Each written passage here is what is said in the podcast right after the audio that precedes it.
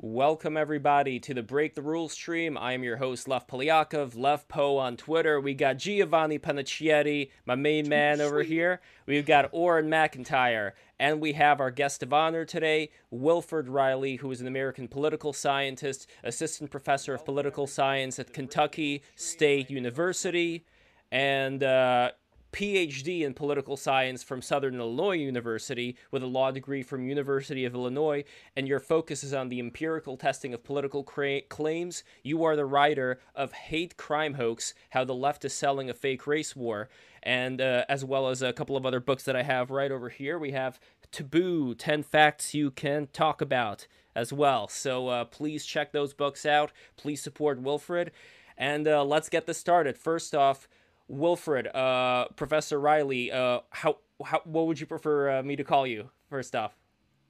Um, I mean, most people in friendly conversations like this call me Will or Wilfred. I guess uh, either either name is perfectly acceptable. You you can choose. All right, where there's a will, there's a way. So, uh, Wilfred, when it comes to the being... assumption that it will be friendly all the way but we'll, yes we'll it will. No no no no no. Btr btr is a stream of peace. That's what i always say and i stand by those words. Anyway when it comes to you being in the position that you are today uh, what exactly motivated you first off to become a professor? And do you find things are different in current year in 2021 as opposed to when you uh, started being a professor. So that would be the first kind of cementing question. oh, oh and also what was your doctoral thesis? That, oh. that's interesting.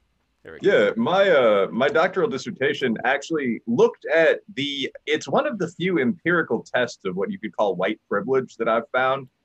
So in 1992 a guy named andrew hacker he's a good political scientist. He's a queens u professor but asked a group of white kids, and I mean, this is white kids in Queens in the early 90s, so you can judge that sample as you will. But he asked a group of white kids how much they'd have to be paid to become black.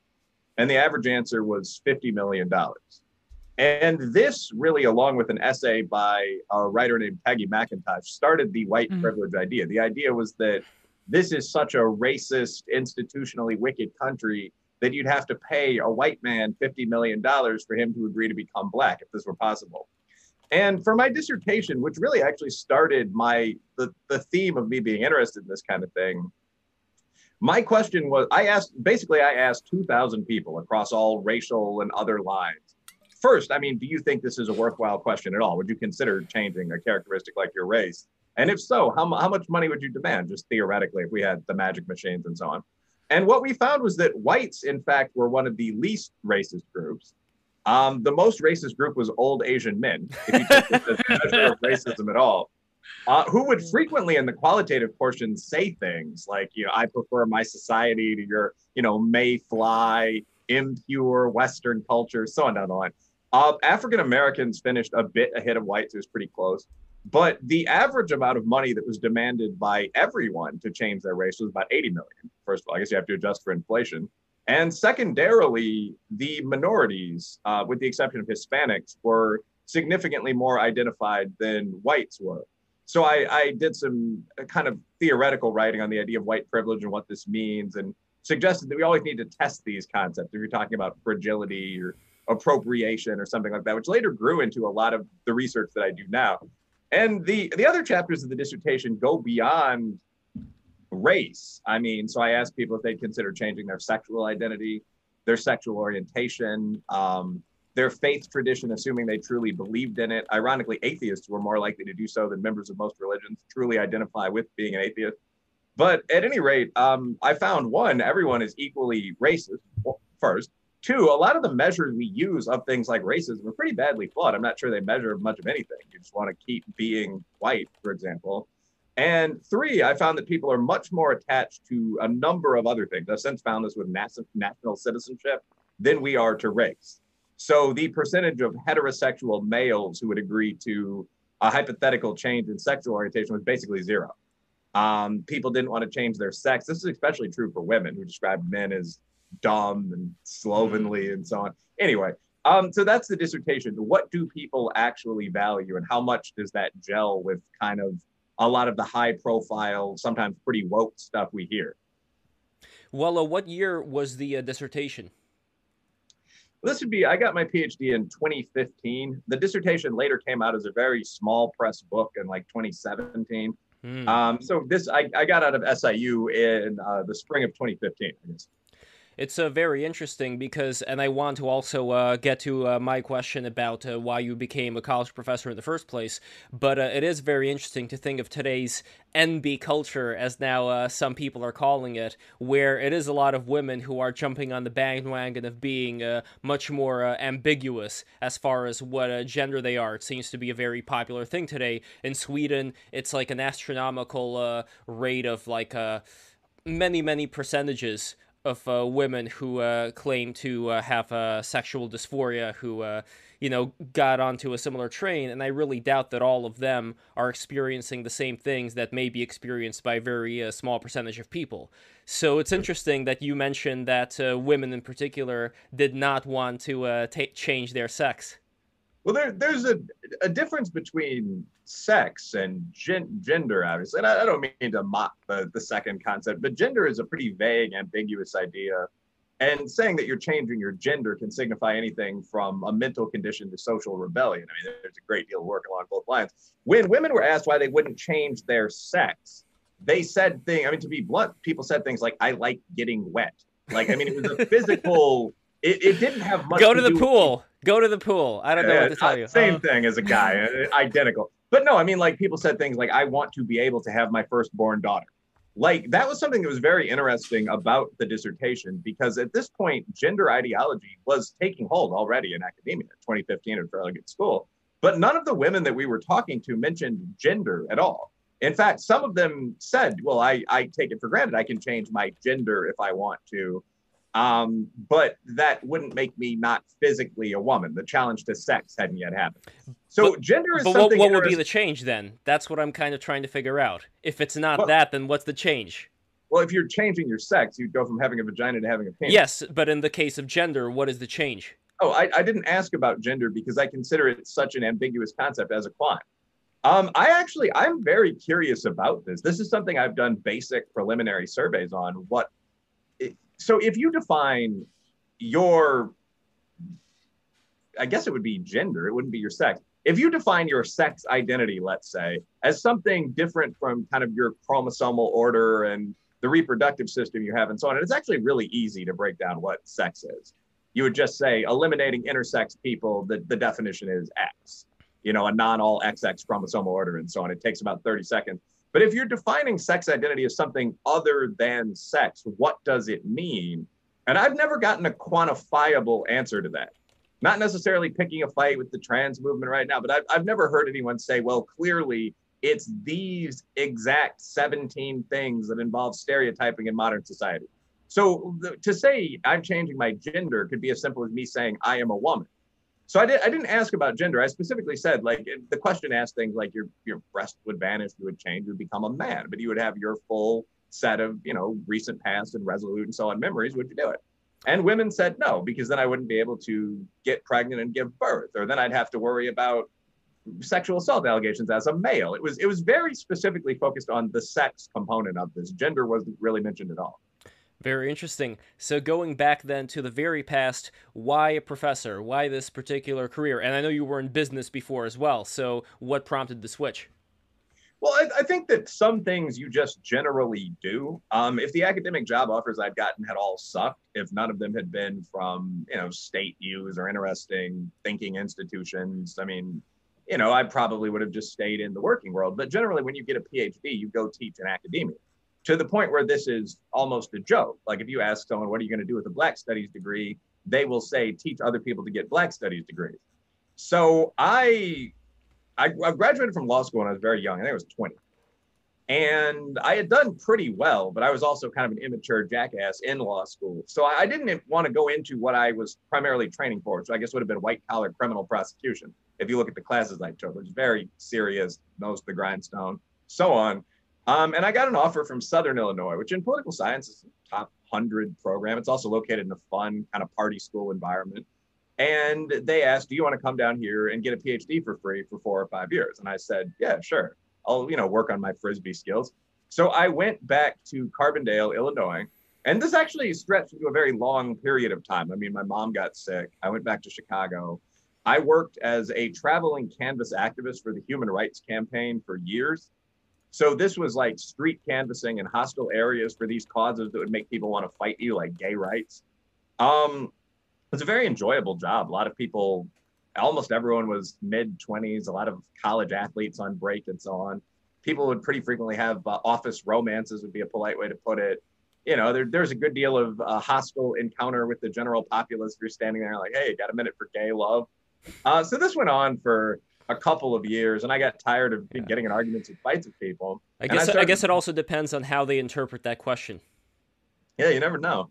Uh, but I mean, no, definitely like complete strangers would hit on you, would sometimes offer sex. I mean, I've had that happen from men and women, um, you know, 50 pounds ago when I was still street canvassing. But I mean, it was, it was a fascinating job. Like one of the things that's really interesting about this is that there's this whole organized sort of mercantile enterprise on the political left that I don't think a lot of people are aware of, where organizations like the Human Rights Campaign will retain an organization, let's call them the People's Project, because I still have some fond feelings for them, but tell them to provide canvassers to run a campaign either locally or across states, sometimes in a pretty dangerous region, sometimes a political campaign. And the People's Project will hire you know 5000 reasonably tough looking people that have no real background in what they're doing in gay rights campaigning or whatever and we'll send them to this area. And it's a pretty competitive process. I mean generally you have to at least once every three days make a pretty large amount of money that's known as quota which might be say $500 if you don't you're fired on the spot. Um, turnover is about 99% but the people that rise through these ranks become kind of the apparatchiks on the left. Like I've kept in touch with friends in that network, and they're they're now working for the Environment Americas and so on down the line, sparring with politicians. So it's one of the most intense uh, kind of feeding frenzy jobs I've ever been in in terms of what your actual chances of success are. Um, but anyway, so I got tired of doing that uh, after a while, and you know, good good enough causes. But the other thing Chicago is known for is being kind of the, in addition to, you know, radicalism and arts and so on, is being the mercantile hub for the Midwest. So I basically just, if someone is going for a PhD, went down to LaSalle Street and got a job. Like I worked in the international headquarters for Marcus Evans, the uh, British company known for aggressive outreach to CEOs. Um, I sold high-end ads for a while. Uh, interviewed with Goldman, never really worked on the trading side of things. But anyway, I did a bunch of like city kid crap. I managed a nightclub for a while until I got the degree. And then it was just sort of like, well, let's see, let's see what this does. I'm very stable financially because of all these crazy jobs. Um, so I, I applied. And if you come from an SIU or a U of I, you're going to be getting interviews probably generally the next level down in Western Wisconsin or something like that. And so I got Kentucky State, that sort of thing. I like I liked the Kentucky State pitch, which is that we're a historically black college in Appalachia. Like it seemed like an actual chance to help kids on both sides of that divide. So when they they made a reasonable salary offer and I came, that's basically how I wound up as a college professor. And you know they haven't fired me yet, so glad to be here. And the excellent. And do you think they will fire you, or what is the uh, situation on campus right now when it comes to uh, the amount of teachers that operate as you do, as opposed to those who do not? I don't I don't think they're going to fire me. Um, for, I have a good relationship with most of our executive team. Um, I also have a tenure contract. It's fairly hard to fire tenured professors. There we I. I haven't seen any hostility here. I also will say historically black colleges, I mean, I spent some time in black business as well. I mean, the, even the club I ran was a minority owned institution. KSU, the entire, the president is black.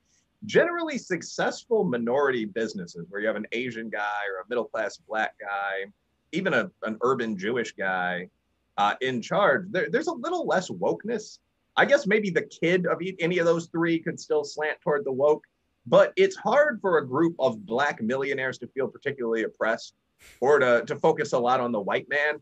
So at KSU, I mean, I, I think the focus is more getting fairly well performing black kids into medical school than it mm. is on, you know, painting your hair pink and marching around the campus. Well, that uh, seems, that seems to mostly be an up middle class white thing for whatever reason. No, definitely. That yeah, is definitely I was, the case. I was gonna say that. And yeah, well, and welcome by the way to Daniel. Uh, thank you so much for coming in here. Uh, w- wonderful young man, uh, up and coming uh, YouTube star. I don't know uh, how else to describe you, but uh, thank you so much for coming in. Well, I would say I would say free thinker, not necessarily a YouTube star, but yeah, thank you, thank you for having me again, Lev. I I really appreciate the invitation.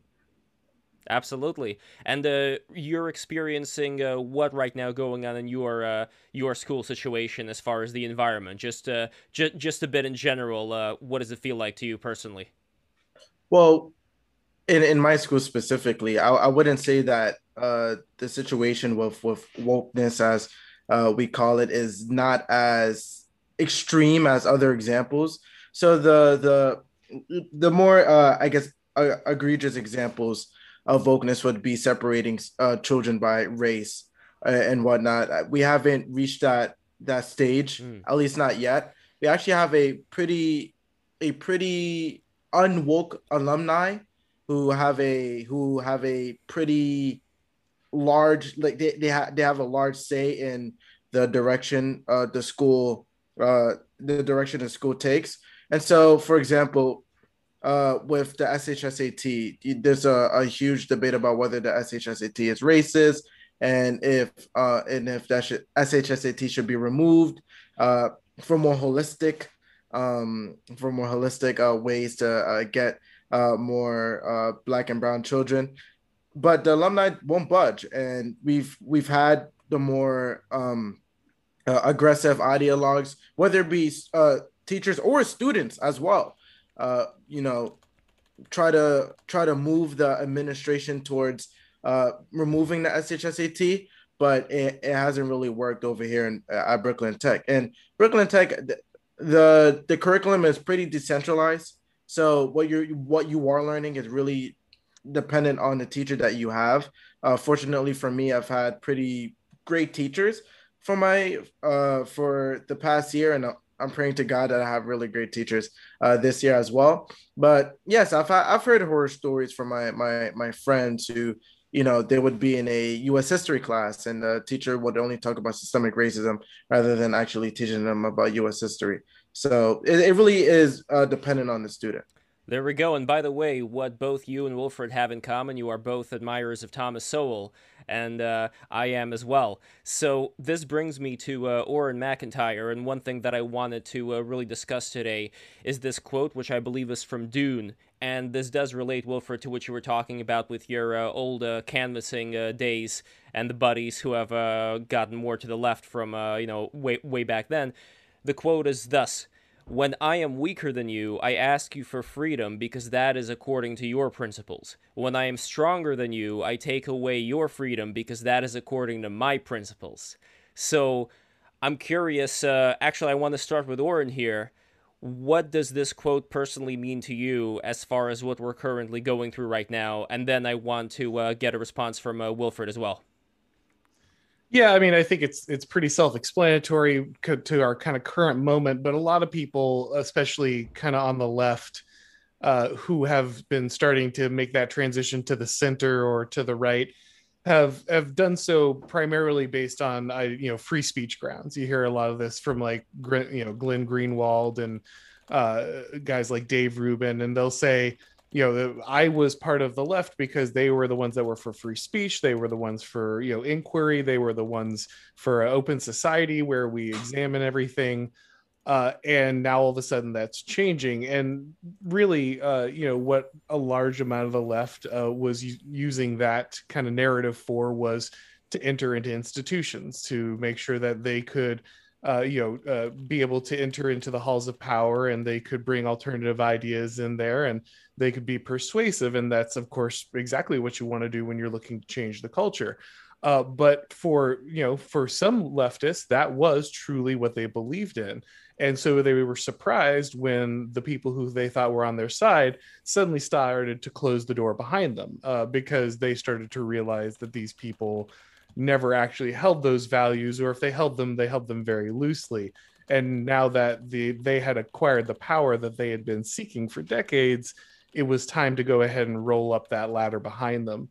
And so you do you do have some of the, the people who really did have those core principles uh, making a lot of noise and, and kind of leaving those circles. But in large percentages, the left is fine with kind of slamming that door because they know how they got to where they are, and they're certainly not going to leave that avenue open uh, to their opposition, which is why if you say anything remotely right wing in many different businesses, many different campuses, places in media, you'll be immediately canceled uh, because they know that they can simply not leave this avenue that they use to enter into the halls of power open to their enemies now that they occupy them. And uh, Wilfred, would you agree with that uh, statement? I'd agree with quite a lot of it. I mean, in political science, and a lot of the great sci-fi and fantasy books draw pretty heavily on the work of the political philosophers. I mean, a lot of them are better than some of the nonfiction stuff that you see in terms of human relationships. But I mean, the, the question is, how much do you tolerate intolerance?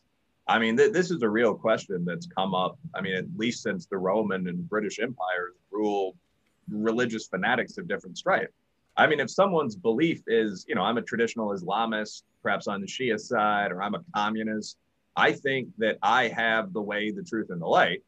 And whenever I'm in power, I'm going to pass laws that are going to enforce the way, the truth, and the light um, what is that person's role within your society? Like, do you allow them to talk while you have power? It, it's an interesting question. Uh, the, short answer has to be yeah, most of the time, I think, but with some social, not legal sanction and with a response automatically ready from your society. But uh, also with the recognition that if they ever take charge, no one else gets to talk. And I, I, think the one thing that surprised a lot of people, this seems to be more of an issue in America on the left. I mean, I think the hard right is at least as crazy as the hard left when you look at the claims no diverse society has ever worked. The world is 6,000 years old. I mean, so, so on down the pipeline. But I don't think the hard right right now, the truly hard alt right, has any institutional power whatsoever. Whereas the hard left controls a lot of discourse. I mean, academia, media, social media, the NGO sector, they're a power on par with, say, the center right.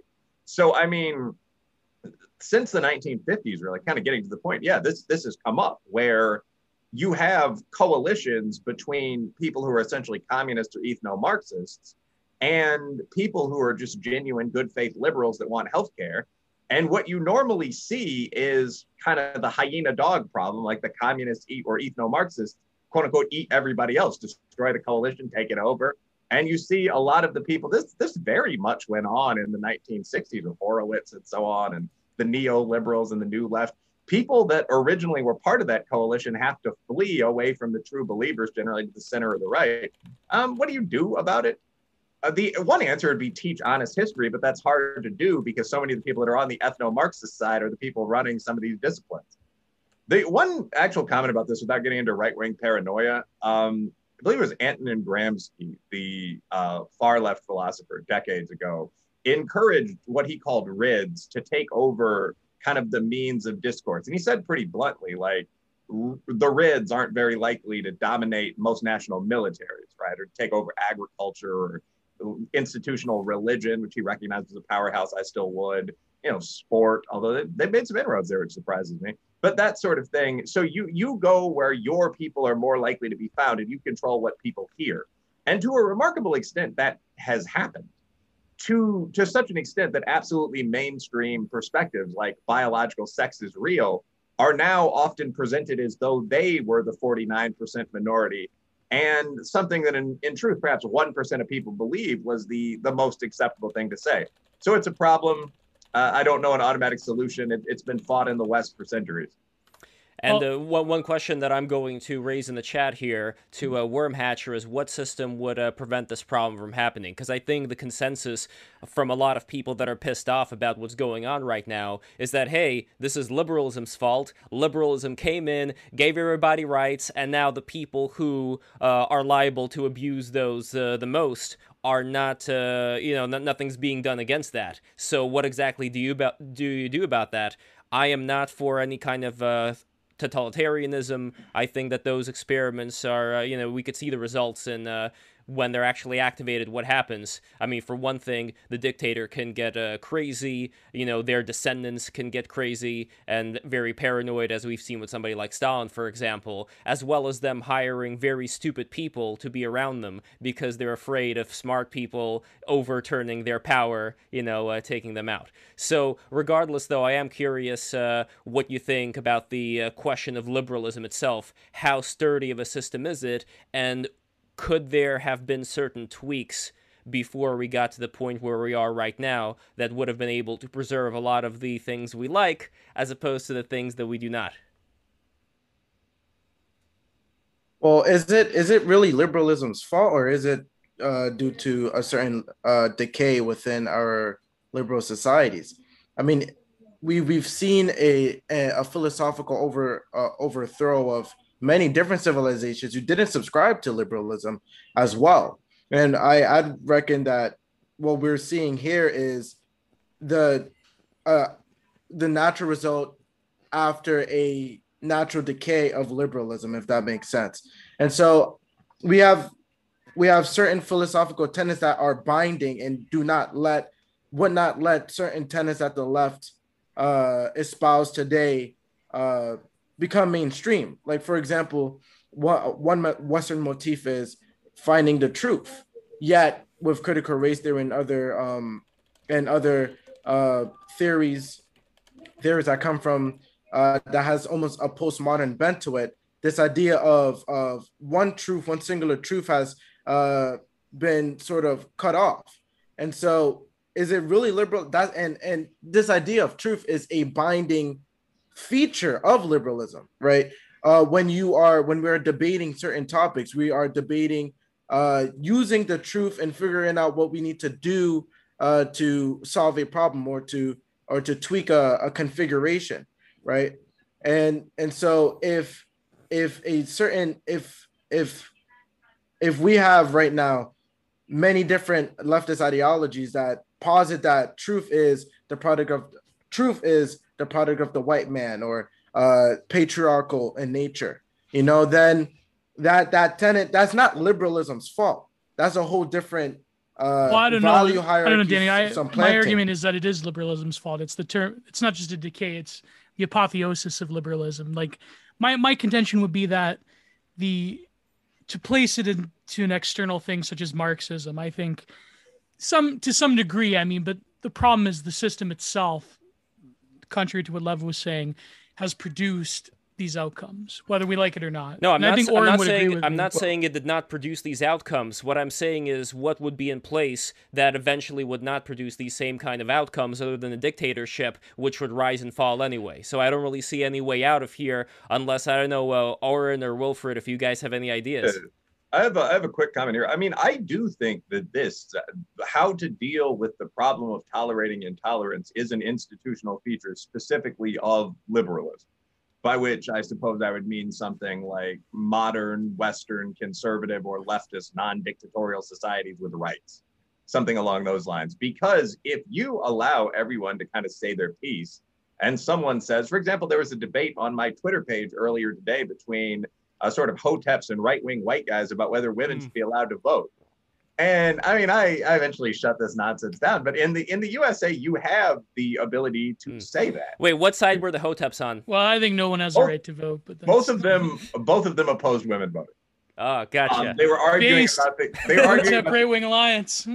yeah. Well, actually, that, that would be true on a lot of things. Um, I mean, you know, the Hoteps and the alt righters would agree on a bunch of stuff. But anyway, really? in, in all seriousness, though, in the USA, you absolutely have the right to stand up on a soapbox or to use an internet platform with 87,000 followers and say women shouldn't be able to vote. It's a characteristic of free speech societies. I mean, generally, the assumption in political science is that the one type of society that can avoid this sort of thing is a dictatorship or a monarchy. I mean, if you want to draw distinctions, so on down the line. The problem with that is that a, a simple way to say this might be that other societies that believe in some kind of absolute right, whether that's the NRX right of the king to rule, um, whether that's the right of Islam to be the one religion in the world, whether that's the communist dialectic, societies that believe in, you know, the one truth and the sword are pretty good at shutting down other representatives of other societies that believe in the one truth and the sword the problem is that they don't have kind of the liberal free exchange that we take for granted. You can't say shit about the king in a monarchy. It's actually a crime. Uh, lèse majesté, if I have that pronounced correctly. French isn't a language I speak. But I mean, so that that is the issue. If you have a free society, everyone gets to say their piece freely, no matter how idiotic it is. I will say that, I, to some extent, when you talk about the fault of liberalism, I do think that there are confident liberal societies and then there are non-confident liberal societies. So societies that have a lot of faith and trust in their principles, like the USA for all our flaws is a pretty good society. We were the first large-scale modern democracy, so on, tend to shut this sort of thing down pretty quickly. I mean, there's, like, for example, you're now seeing discussion of laws against certain CRT practices, like telling white kids they're evil. Uh, it really surprises me that there's a, a, coherent movement against doing that. You shouldn't tell black kids they're evil either. Uh, and I would suspect that going back into the 1950s or something like that, the majority of people would have had no problem with, say, preaching about the overthrow of the government being against the law. In fact, it was. So, kind of getting to the point, I, I think one issue here is that we've gotten so used to this kind of stuff. Extreme left nonsense has become so pervasive in our institutions that it's actually eroding confidence in the country. So that that's what people mean when they use terms like institutional takeover. The majority of kids now think that communism is good and capitalism is bad, and they think that because someone told them this. Yeah, but these these uh, weaknesses that you're pointing out in the system were predictable, which is why Gramsci pointed them out. Like the, this, you know, he's rotting away in Mussolini's prison, and he's saying, you know, why does Russia have a successful revolution and I'm trapped here? And he figures out that you know Western countries are t- basically too rich to to have this pull off. So you need a different axis with which to actually attack. And so he predicts all of these weaknesses and outlines how to exploit them. And burnham warns about this in suicide of the west. He says you know liberalism is uh, is western suicide. It's it's this is how it's going to fall and, and so the the problem is that these weaknesses are not new. They're not unique. They they haven't just come about because of a new you know radical leftist ideology that has somehow you know unmoored it. These have always been things that people not only uh, predicted and foresaw but actively targeted with these ideologies and we're extremely successful at doing so. I don't think this is some new manifestation in the last 20 or 30 years. I think this is something that has been predictable all the way back, you know, you know, almost 100 years and people called out, saw it coming, planned how to use it and did so successfully. Well, even a thousand years. I mean, John Glubb, for instance, um, analyzed the decline of certain empires in the Arab world, where in his paper, uh, what was it called? The I think it was just simply called the decline of the West. Um, but he he talks about a lot of similar themes when a society loses its sort of its eth- its sort of uh, thumos and its identity and its impulse towards self-preservation. I think the, the question is very interesting when it comes to America and Canada, well, where I'm from, or or these sort of multicultural countries, because in, in a country that does have a majority of a let's say a racial or a cultural or a religious population it's much easier to make the case that they have a right to preserve themselves from harmful ideas. But in a multicultural society i don't know it's kind of it's a very difficult question i mean. But uh, well what i wanted to ask just if we want to continue this point but what i want to ask professor Reilly i also come from a political science background. I have I unfortunately didn't, well, maybe fortunately, didn't descend to the PhD level, the master's level but uh, I was more the theory in a uh, political science. But um, just to play devil's advocate, what would you say as someone who's very quantitative in your analysis? That uh, I'm just thinking of like when I was in you know methods courses and critical methods courses, uh, we were you know taught people like Iris Young. Uh, what was her book called? Um, Justice and Difference in Political Economy, something like that, about the sort of critique of a very quantitative outlook in the social sciences. We started this conversation off with discussions of, for example, how do we measure happiness? How do we measure gender preferences? I, as much as I'm not of that sort of, you know, postmodern feminist persuasion, I do think that there are some critiques towards a quantitative outlook, specifically when it comes to political questions dealing with the human subject. So, how would you defend the criticisms of specifically those, let's call them studies departments, who would critique a very sort of numbers based and statistical average based question approach to how we solve various questions in political economy and so forth. Well, I think the I think there are two points there. Um, first of all, I think a lot of purely quantitative analysis is worthless. Um, mm, it, it's yeah. not that I, I'm, I'm not like really, I think a lot of, a better way to say that would be, I think a lot of it is brilliant theoretical philosophy that we can discuss without resolution. A lot of it is equally brilliant inspiration where you, I mean, I generally try to have a qualitative person if I'm thinking about a serious paper where we can parse out what a concept is. So I, to some extent, I'm teasing the non, the non-crunchy folks. But I think that there are really two levels to this when when you're discussing what is basically philosophy, like political theory about what the best society is, I do think some of that can be quantified, but I also think a lot of the qualitative stuff is intelligent and worth listening to.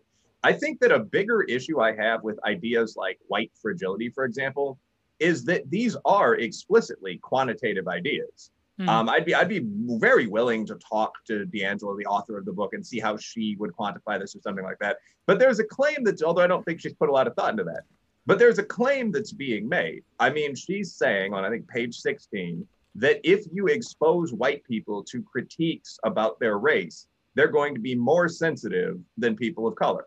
That's the whole thesis of the book. White people don't have to ever hear racial critiques, to which I'd say, what? But anyway, white people don't ever, in post 1960s America, hear critiques of their race, just constant compliments of whites, especially males. And so whites are more sensitive and when they hear a critique, they're more likely to react with anger or violence. That's the book. I, that's really, really testable. I mean, you could set up a focus group where you ask a group of 15 people, what are the major stereotypes of whites and blacks? And I'm pretty sure if you had a diverse racial group, you'd get them all.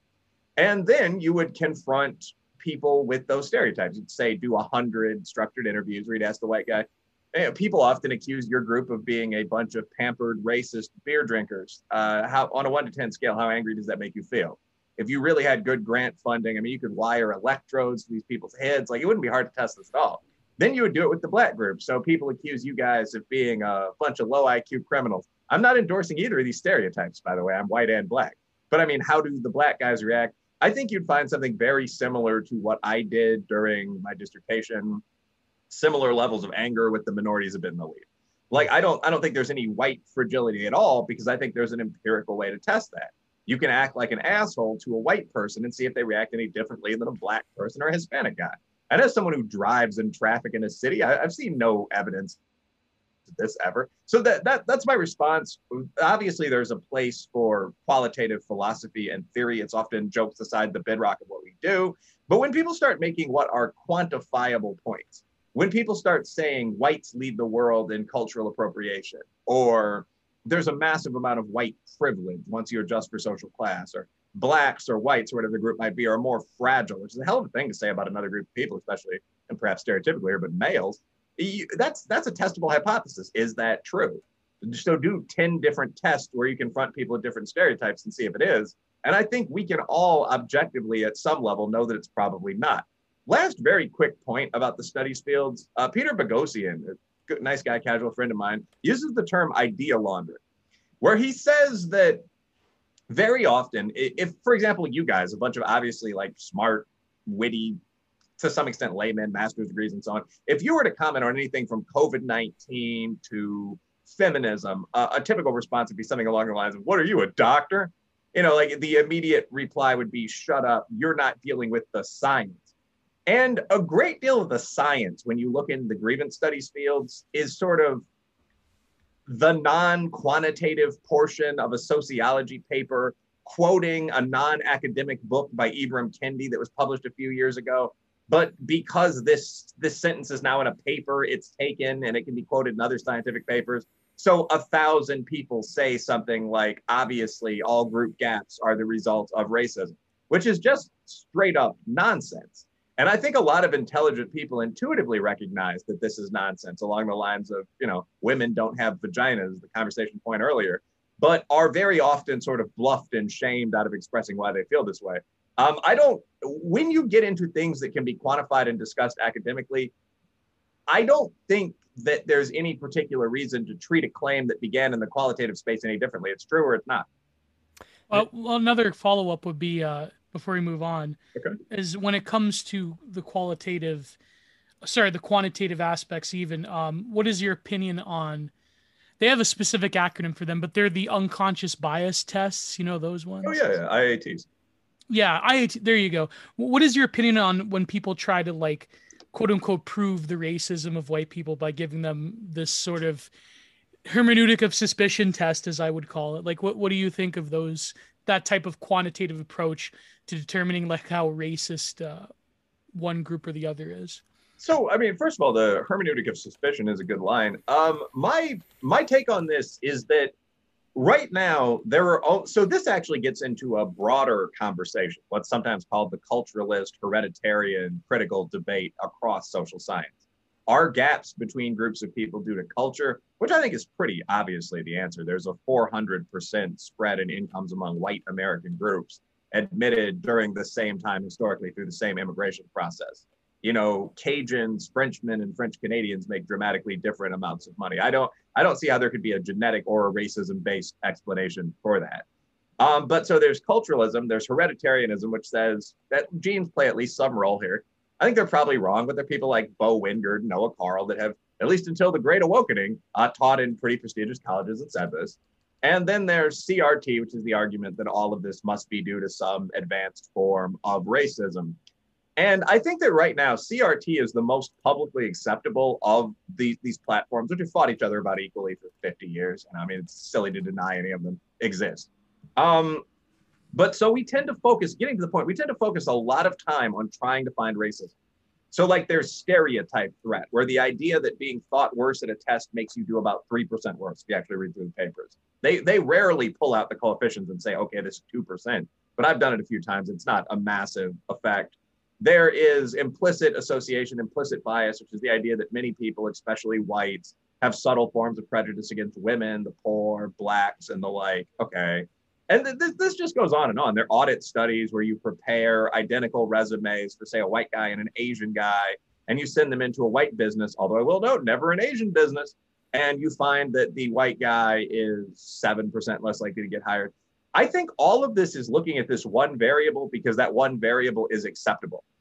Like, I think that if you were to look at study time among white, black, and Asian kids, you would find, or white, black, Asian, and Nigerian kids, and Nigerians probably beat everybody, but you would find gaps that are like 30, 40% effects on grades. We wouldn't be talking about 2% here.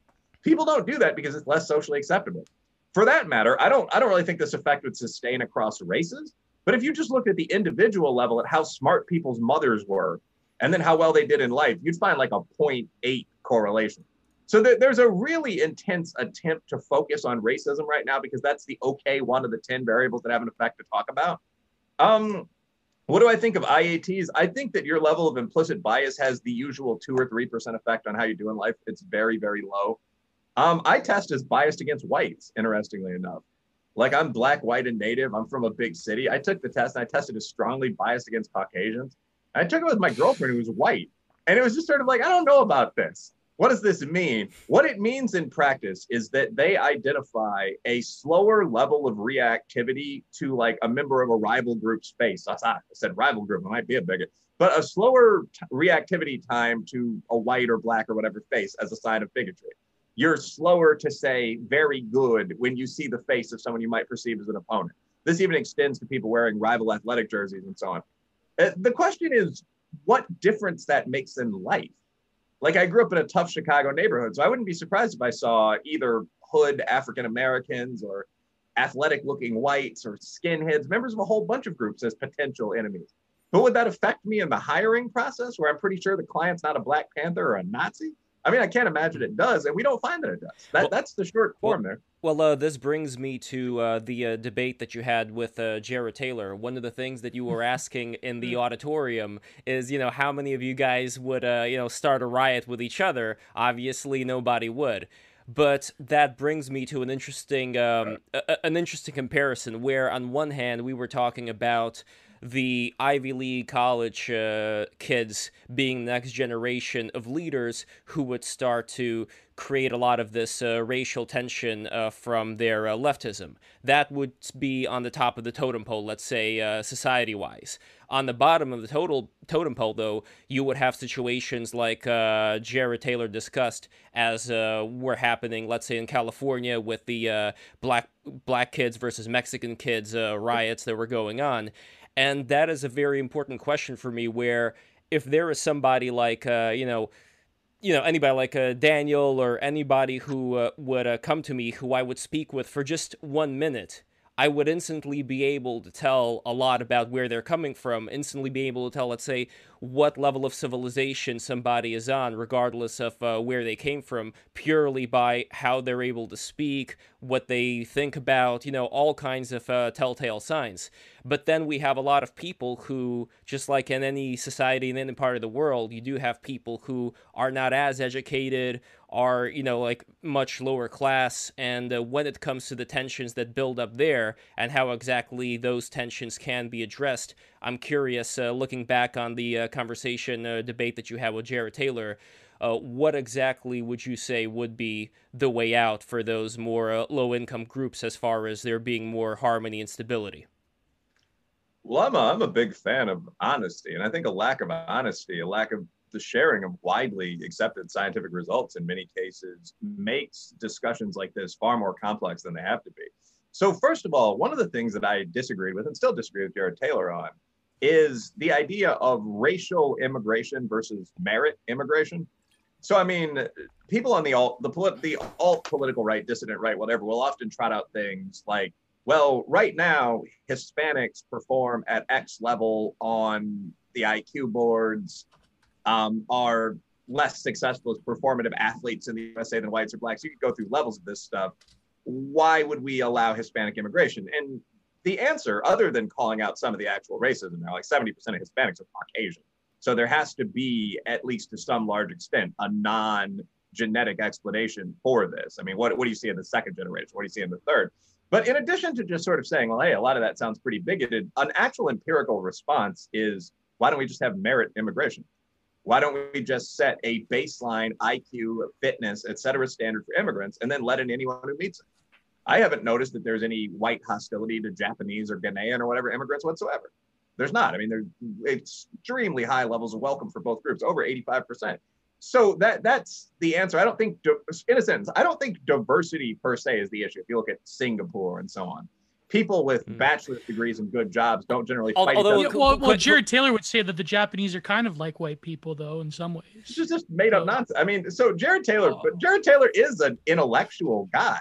But this is this is something we've started to see. Have you guys seen that clip when wokes and racist think alike? Oh yeah, yeah, yeah. The dumb joke, but they go through like 15 things like black and Asian people that do really well in school are just white.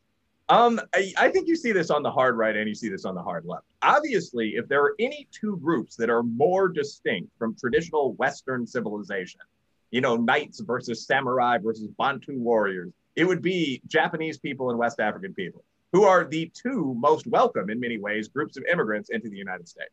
So I don't think you can just look at a Japanese guy and a Nigerian guy and say, oh, those guys are white.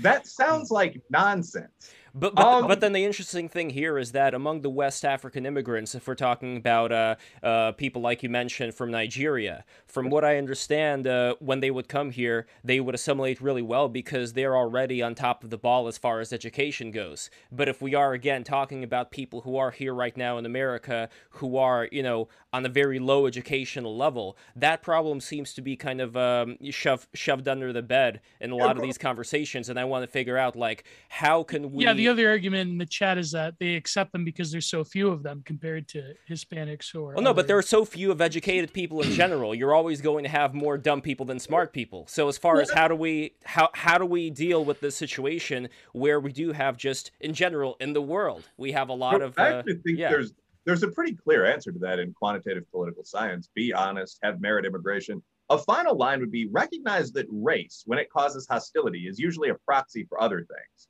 Um, I find that, again, both the alt right and the hard left tend to confuse a lot of concepts. This might sound like wonky BS, but that are genuinely valid and worth separating in a quantitative academic paper. So, race and ethnicity are not the same thing, for example. People will very frequently say, well, if you look around the world, the most conflicted societies are the most diverse. Well, kind of. I mean, I, I, unpacked this for a paper for uh, the Midwest Political Science Association conference once, and I found out that all of those conflicted diverse societies are either all white or all black.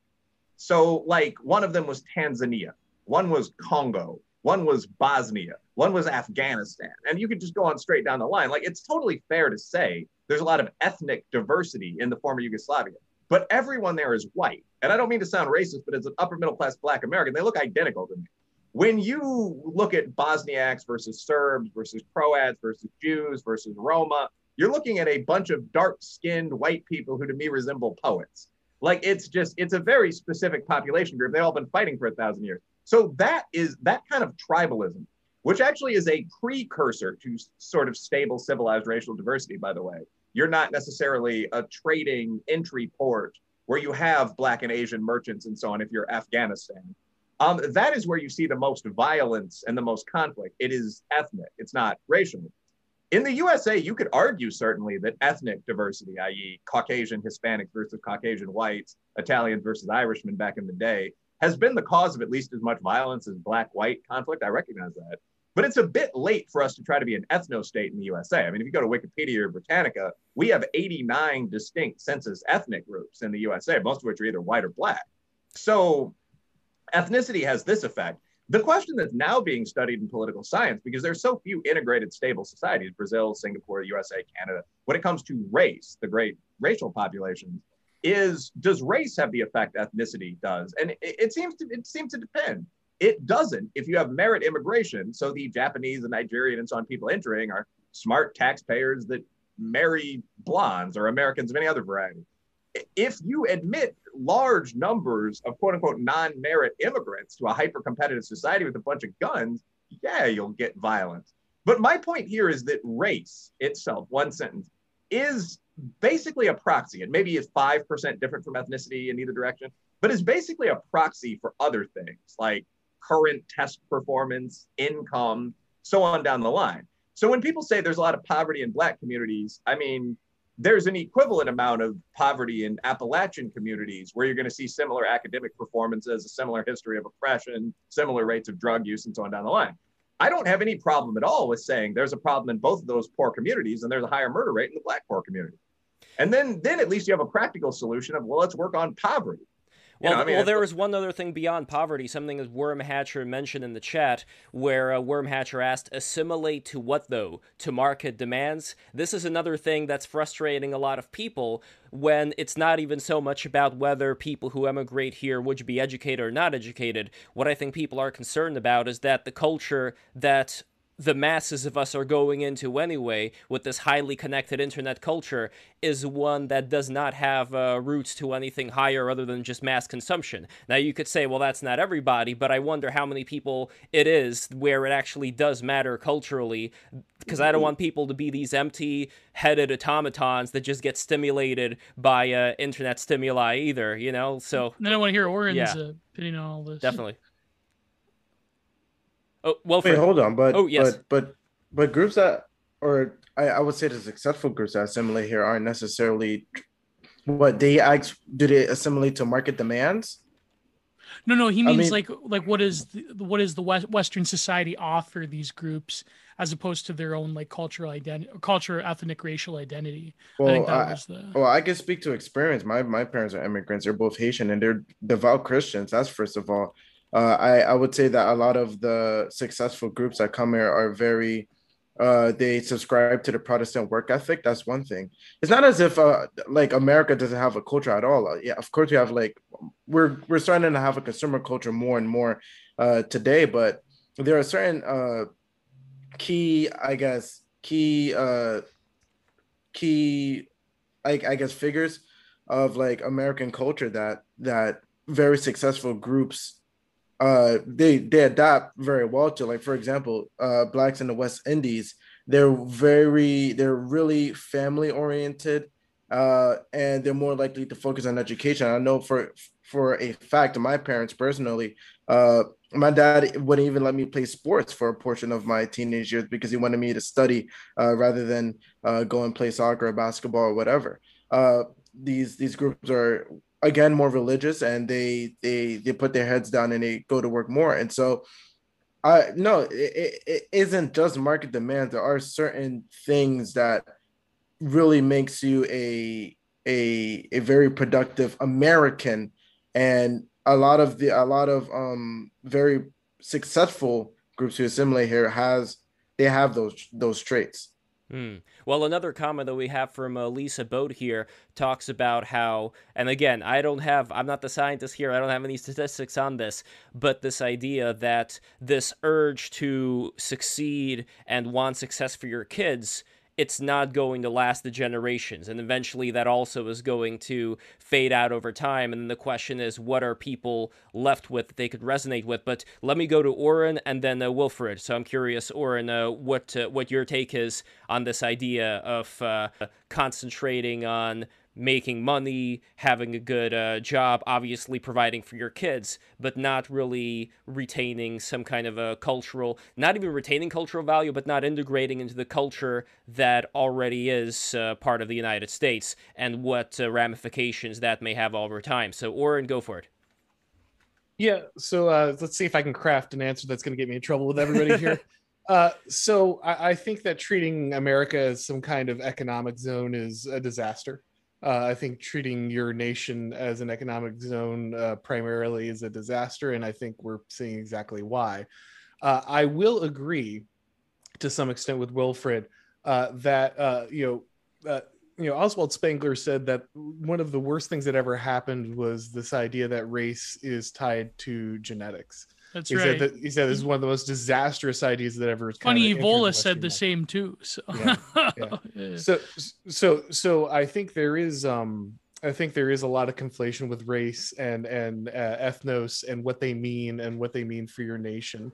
Uh, but at the same time, I would also say that the idea of just purely merit based immigration and just bringing people in because they meet a certain IQ standard or a certain income standard um, is also a, a, horrible disaster. Designing your your polity on a spreadsheet is something that would have Thomas Carlyle lighting the world on fire. Like it's it's just it's a great way to make sure that your your nation just enters a really cynical um, and mercenary uh, type of existence. Uh, I, I think that. Uh, you, you need I, I think that it's unhealthy to focus entirely just on the like you said the pure genetics of of race i don't think that that's a healthy identity uh, in and of itself for a nation. But i think also treating your nation as something that's transitory uh, that people can just enter and leave at will that is entirely creedal or entirely uh, economic or you know or should only have those factors brought in is also uh, something that kind of spells doom for it as well. Oh, wilfred your thoughts yeah, I mean, I, I think again, this gets into kind of the theoretical versus quantitative. I mean, they're good points on both sides. First of all, one of the issues with debating this, especially outside of an academic conference or something like that, is the many different meanings of words like race. So, I mean, or nation, where you have famous definitions going back hundreds of years, like a people living in a place. Um, in reality, the, the traditional definitions of race, i.e., the sub races of the European race and so on, would have barred almost anyone who didn't resemble the early English settlers from the USA. I mean, in the 1700s or the 1800s, it would have been absolutely commonplace to speak of the German race or the Irish race. If you look at the 1924 Immigration Act, actually, the argument was that we needed to keep out those damn Southern and Eastern Europeans that became the Italian community, Jewish community, so on, because they're savages and animals. I mean, the language used. Well, we are animals, I gotta say. We are, party animals. Oh, but I mean, so, but the point is that obviously now today we would consider most of those people to be white. We've created an assimilationist identity to some extent. That's extremely common.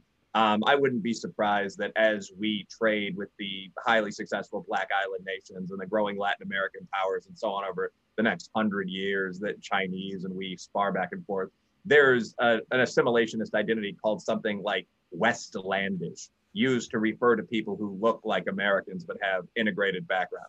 I'm, I'm making that up, but there's no reason at all that hmm. wouldn't happen. That's essentially what happened with whites. There are very few distinctions between Irish and Italian Americans today. These mm. groups hate each other. Although, um, it's, although it's interesting, like if, if, I may be wrong about this uh, about Latin America, but I think that when it comes to Mexico, for example, there is sort of a caste system in place maybe there isn't. I don't know. You could tell me as far. Well, that's as... even kind of based on race as well, because it tends to be that in Latin America, the upper classes have more of an European admixture. That's not true everywhere, but I mean, yeah. Argentina and Mexico, it's certainly true, and, and Brazil.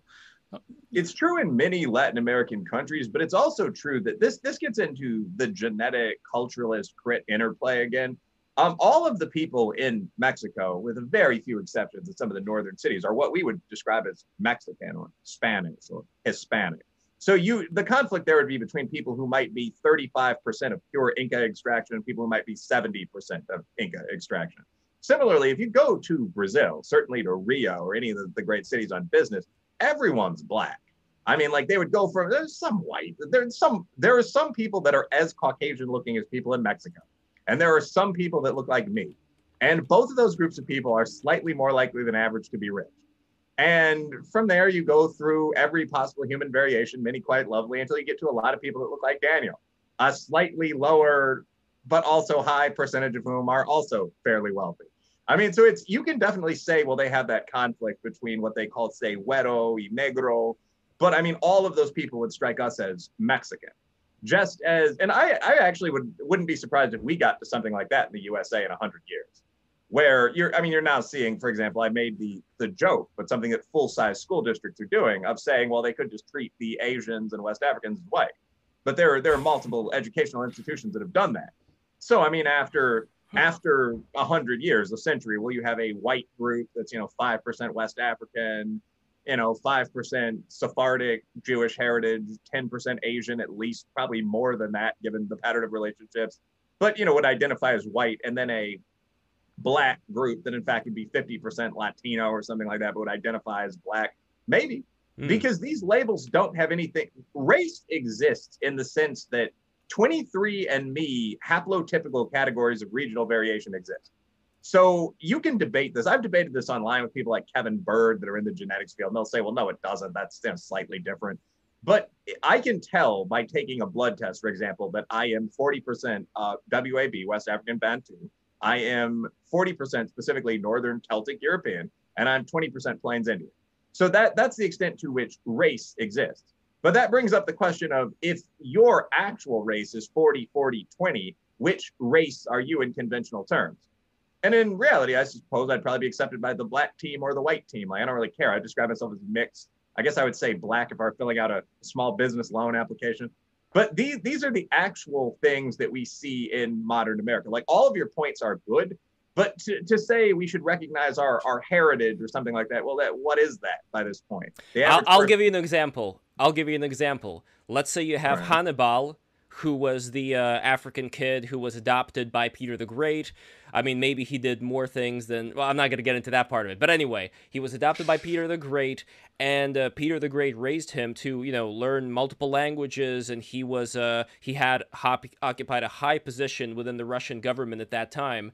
And uh, his great grandson was Alexander Pushkin so if you were to ask me, you know, what culture does Alexander Pushkin, uh, who was, you know, partly black and uh, partly of a Russian extraction, belong to, I would say definitely Russian. Not only that, but he was the guy who modernized the uh, Russian language to what we know it to be today. So he was able to seek out a particular culture that he wanted to be a part of, he wanted to contribute uh, towards, but he wasn't an empty consumerist. And that brings me again to the original question, which I don't think we got into that much, which is what are we going to do now? What are we going to do now that we have all of these interconnected uh, advertising networks that drag people into them in this modern condition where people don't really have time to, you know, let alone read somebody like Pushkin, you know, to do something that yeah, but, would. But, but, one last point about yeah. race, like wouldn't wouldn't class, I know it's like a quasi Marxist point, but wouldn't class play an issue? Wouldn't they say that you, as a tenured professor, are somewhat more white presenting than it's sort of like to the wokes it like negates your african american or indigenous heritage that you are in fact a white person more or less essentially because of your class position or your academic position. Well, that, so what would you well i would say they'll classify him as white because of his uh, ideological position. Oh yeah I mean, that too that's because because what we uh, fail to recognize again and again is that these critical race theorists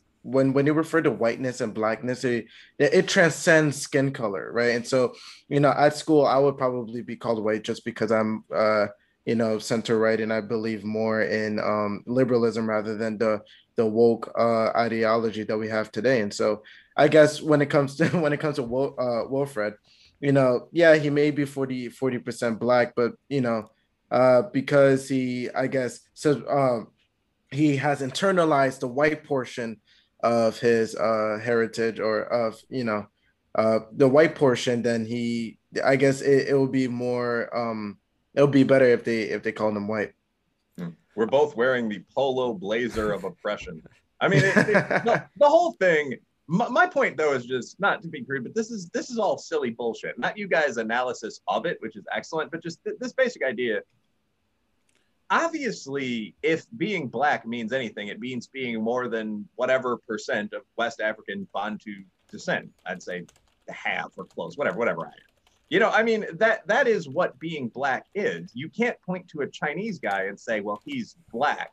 look, he's one of the best known hip hop artists in his region of Busan. I mean, that doesn't make any sense whatsoever. So, uh, the real question that we're getting to, I think, is does America still have a culture that we have the confidence to transmit that can allow us to welcome in immigrants of different racial and class backgrounds?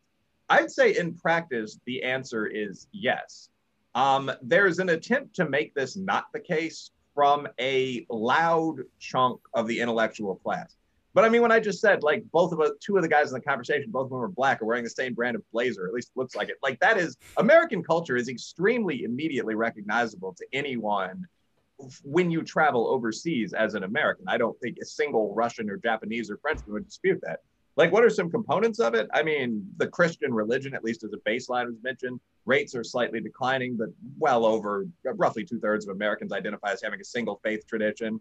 Um, dress and mannerisms there's a very recognizable American style as versus the tighter European look. More importantly, language. I mean, virtually every member of the American middle and upper middle class speaks fluent English with a US accent.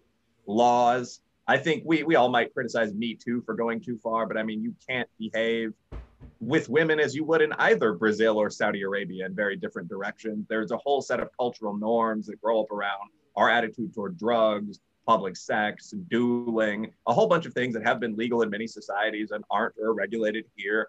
There's the US college system where if you're in the top half of the population, frankly, you're going to attend one of these institutions and learn about a whole bunch of things from wokeness, hopefully as a critic, to you know what RAs are. I mean, I, I don't think it's very hard at all to identify mm. an American. So, I mean, I, I think that the goal would be to take people in the immigration pipeline that are fairly high performing and then teach them to be Americans in this sense. And it's you know easier said than my, done. But... My my personal concern is a lot of these things. They I'm sure that they're great and people enjoy them. To me personally, though, my feeling is that it may be too surface level, as far as the kind of things that you're talking well, about here. Wouldn't you say? Yeah, wouldn't you say that to make a spicier point?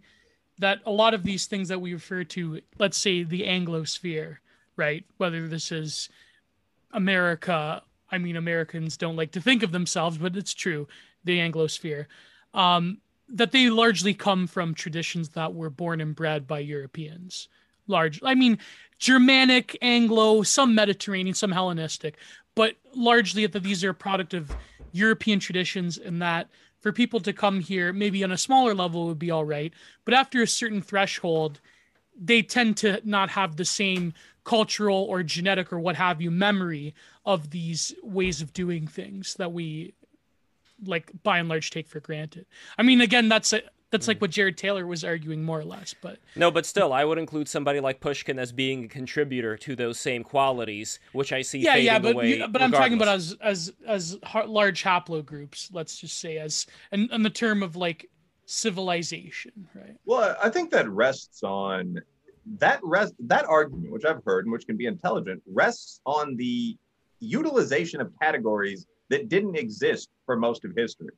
So, I mean, when you say like people who recognize themselves as white Europeans or something like that created most of the framework for America, I would say that's not really true. I mean, I would say that English people, maybe Germans and Roman Italians, if you want to go back in history, created most of the institutional ideological framework for the West.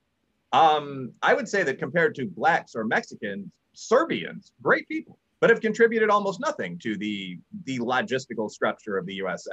And the reason I phrased it that way is that I think when you say something like that, like the damn Bosnians have contributed nothing, it just sounds kind of bigoted and silly because the understanding is that a person from Bosnia would fall into many categories. They'd be a European, you know, they'd be a human, they'd be un American. But the reality is that we haven't gotten a lot from that region of the world. The reason that a Bosnian guy would feel comfortable criticizing an upper middle class black guy for his contribution is that the Bosnian guy would now be seen as part of the larger white category. But the majority of those white groups, the Portuguese, I mean, almost anyone from the Iberian Peninsula in North America, you know, Hungarians, great people, and met a lot of them in the nightlife scene in Chicago, Polish Americans, but they're not really responsible for the founding traditions. There's a few exceptions like Casimir Pulaski of the country. I would say that as long as we have a confident idea of national identity, and if you want to go to a deeper level, I mean, the most Americans in the middle class can still recite a great deal of what's in the Constitution. Everyone should be forced to, by the way. But I mean, the, the national founding principles, we're the first democracy, we're the destination democracy that accepts immigrants, we're the integrated democracy, so long as everybody performs. We're willing to keep that going. You know, so on down the line. I think that Americans who learn those things tend to function pretty well.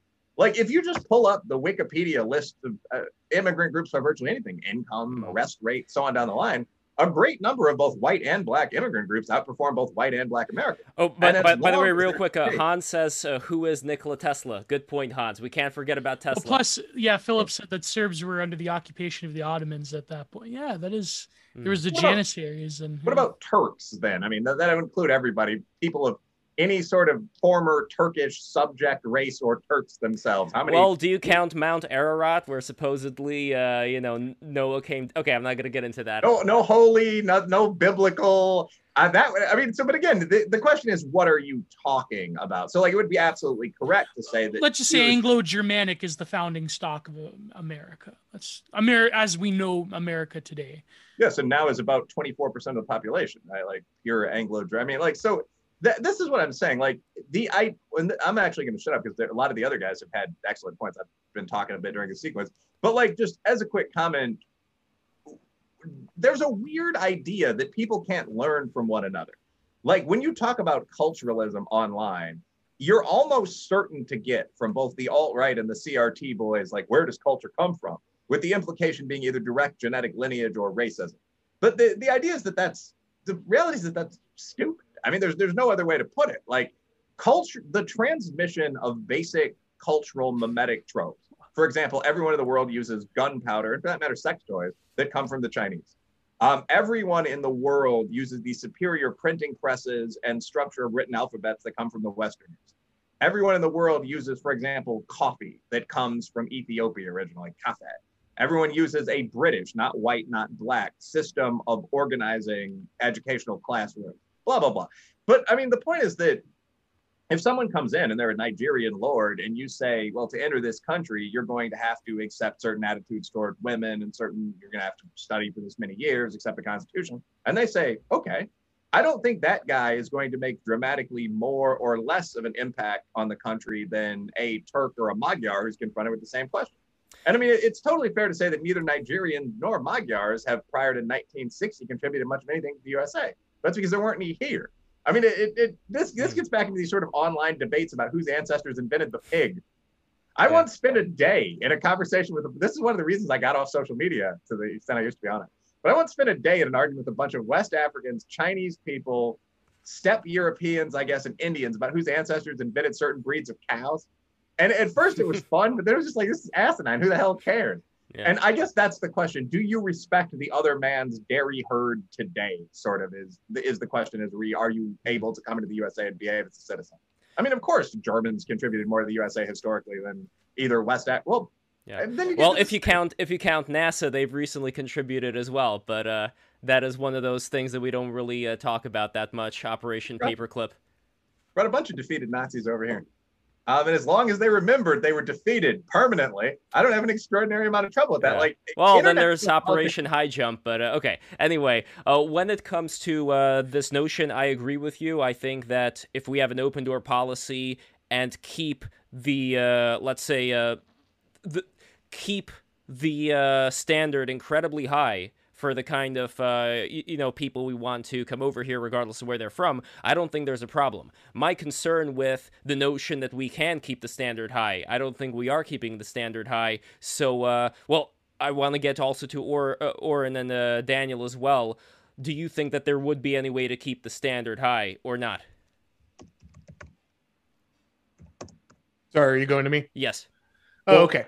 Uh, no. Well, um, and I would and, say, well, first of all, I would like. Oh, Daniel, I think you froze right now. So, uh, Oren, can you hear me? Let's go Oren yes. first, and then Daniel. Okay. Uh, I think that it's it's pretty clear, like it's it's about as clear as possible that the standard is not high and is not going to comment first. Oh, oh, wait, wait, hold on, da- Daniel. Daniel, I'm sorry, your internet connection is uh, not great right now. So just wait a second. We're gonna wait for your internet connection to get back to normal, and then we are going to continue with uh, your uh, audio. But first, let uh, Oren uh, uh, say, and then we're gonna get back to you because your internet's a little bit jumbled right now. So, Oren, go for it. Uh, yeah, yeah. I, like I said, I, as I pointed out originally, I would reject the idea that again designing you know your polity on a spreadsheet from you know particularly efficient you know factors is a good way to to build your country anyway. Uh, but even if you were going to do that it's very clear that we are not. Uh, and there's no political will or ability to do that right? Like you can't even stop the current administration from busing immigrants into random parts of the country. Um, and so the the idea that uh, we're going to suddenly like lock everything down and have really high merit based immigration um, is basically as comical as people, you know, on you know the alt right saying we're going to have an ethno state. Like you know, the, neither of those are are politically uh, achievable at the moment um, and can't be uh, with the way things are structured. Um, so so even if this was the way in which you should manage your immigration policy, we all know it's not going to be. And so the question is, then what do we do, right? Uh, because we know that there's just too much advantage to leaving the immigration policy as it is.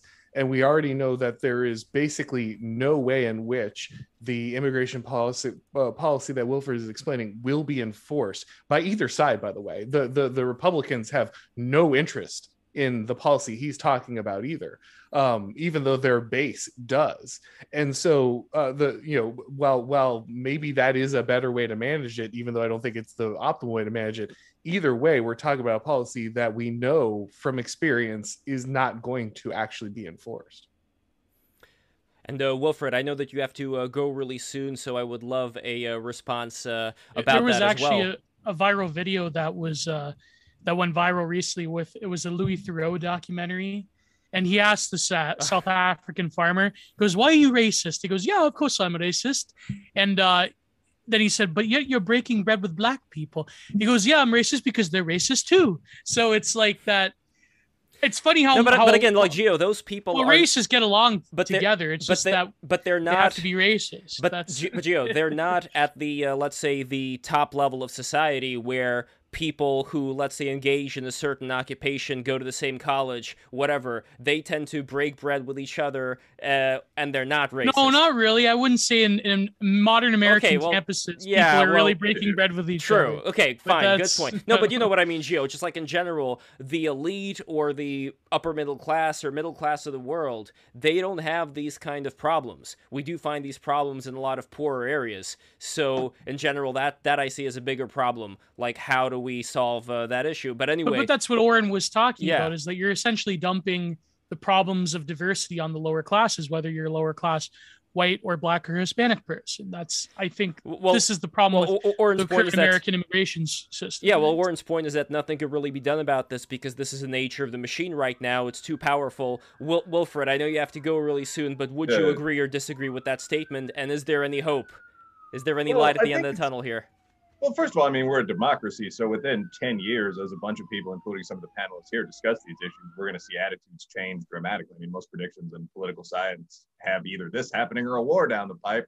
And I'm an optimist. But anyway, I mean, more seriously, though, I think that it's probably true. So, first of all, of the options available, merit logical immigration is clearly the best. I mean, when you say the USA, the USA has no chance of being an ethno state there are 72, I believe, separate white and Latin groups in the USA. And if there were no blacks or Asians to spar with, those groups would rapidly move away from recognizing one another as being like brothers. I mean, there are a total of something like 90 ethnic groups in the USA. And by the way, I don't really think this is good or bad. It's a it's rare among democracies, but it's a characteristic of very large societies to be at least somewhat diverse. If you look at the Roman Empire, Abbasid Caliphate, Mongol Empire, so on down like British Empire, the EU taken as a whole, the USSR. I mean, if you over, cover a lot of land, there are going to be a lot of different types of people living on it without being too glib. So I, I don't think that merit immigration is probably the best of the policies available. Someone could actually argue an ethno state would be the second best of them, or almost on par with the first, which is not going to happen here. And yes, of course, the worst possible option would be taking very, very large numbers of non-assimilation willing immigrants from around the world and just letting them into the country. Is that the uh, Matty Yglesias? Is that the Matty Yglesias approach? Oh God, the Matty. Well, yeah. I mean, first of all, I do think that what we're doing now, uh, what we don't have a very good immigration policy right now. I don't know a single political scientist or you know police or military person at the officer level, anybody that's relating to this that necessarily thinks we do. The immigrants themselves, I'm sure, are solid guys, but mass immigration not focused on metrics like do we need x number of nurses and so on even canada and france do this doesn't make a whole lot of sense in yeah. my opinion with that said i do think empirically we're freaking out about a lot of this again 70% of to the extent you care about race at all 70% of hispanic immigrants are caucasian i would recommend within i would assume within two to three generations they're going to continue identifying 70% as white which is what third generation mexicans in the usa do so we're, we're dealing with flexible categories that change very rapidly over time. We're not going to see a race war in 50 years. We're going to see a lot more whites having noticeable brown skin and mm. IQ scores and so on, pretty similar to what we see in the South today. Like I tend to have a glib view of a lot of this because you see it over the sphere of the world in that in that discipline of politics. Um, th- as to the question of can we change our immigration policy, not yet. But the last line I'm gonna I'm gonna give here. When you say, well, Reilly, you talking about everyone doing some basic military style training together and then the race is getting along, are you saying merit immigration? That's a pipe dream. It's also a pipe dream that we become an eight million person country composed entirely of Norwegians. I mean, we're one of the powers in the world. We're the Rome of the moment. I mean, our immigration policy, asinine as it is, um, is something that's been worked out through weeks of debate and our government's probably not going anywhere for a while. The question, I guess, is how you change the society we have now or something like that. Perfect immigration policy will never happen. Neither will an ethno state. What can we do to improve the country we live in now? I think is a valid question. Uh, I do think there's an American culture. I think Americans should transmit it to immigrants. And there are some ways, although not brilliantly effective ones, that we can get politicians to do that. And that that's where we stand right now it's well, an unsatisfying but honest, uh, I guess, final. Point. Well, what, one quick thing, uh, Daniel, since his internet cut out, I really want to hear just like one last question if he has any uh, to you. But also, I want to say, I think a big quality of humans that uh, separate us, let's say, from the lions and the bears, is that we have forethought we have this, you know, there's this idea of Prometheus, you know, the god Prometheus who created human beings. The word Prometheans means forethought. And I think that that is what enabled us to build the society that we have right now. And I hope that that is something that we can encourage within people. That was just one quick thing I wanted to say. But Daniel, any question, comment, anything to Wilfred because he has to go soon. Well, I don't. Have, I I don't necessarily have any uh, questions per se. Probably only like a few ones about maybe college, just because personally for me, I'm going through the college process.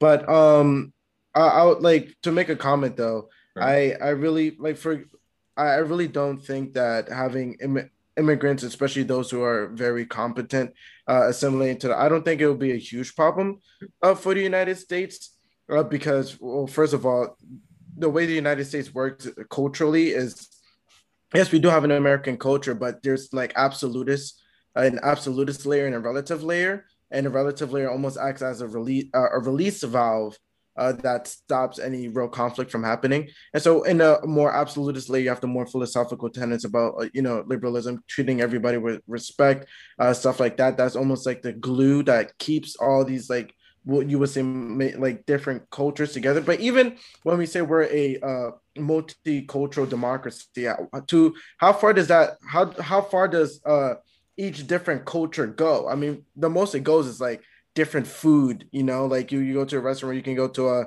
a Jamaican food restaurant, and then you can go to get Italian food.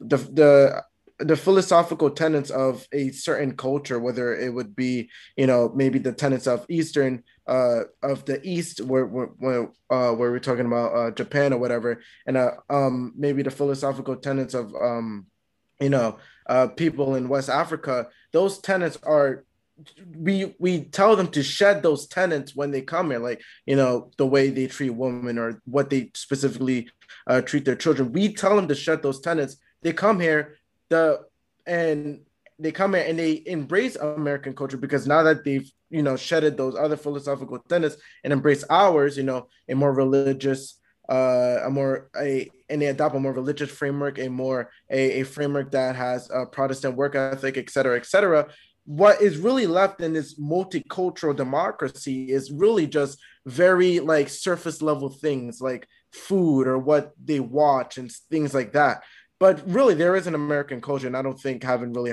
highly competent immigrants come over here i don't think that would uh that that wouldn't hurt america at all if anything those highly competent immigrants know in the back of their heads that uh quick assimilation will be best in order for them to make connections and to be highly successful in America. I, I definitely hope so. Well, Wilfred, thank you so much for your time. It was a great pleasure to speak with you.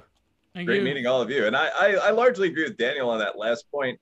That one sentence, that's the traditional idea of the melting pot, right? Like you come into the culture, you have to accept the culture, but you're allowed, frankly, to contribute a couple of things. So, I mean, thus pizza is the most American of foods and so on. We've had a long tradition of assimilation of first non German, non Anglo white ethnic groups, now of the large minority, although I don't know how practical that term is if you're describing Caucasian Hispanics or East Asians, but ethnic groups. The only question, the biggest question I think is whether we'll have enough confidence in our own civilization to keep that process of assimilation going. If so, we'll succeed. On that note, yeah, yeah. Oh, there we go. On that note, so uh, thank you very much uh, for Wilfred for being here. I have to. You'll have to excuse me. I'm going to be right back. But uh, let's keep this conversation going for a little bit. Thoughts on the conversation, and uh, let's go from there. Well, I I, I think as um, well, like this idea that well, and I, I've seen this question in the chat, and you know, it, I guess it uh, refers to maybe like oh, like we might well, whites have to advocate for their racial identity because of this like looming threat of a potential race war in the future.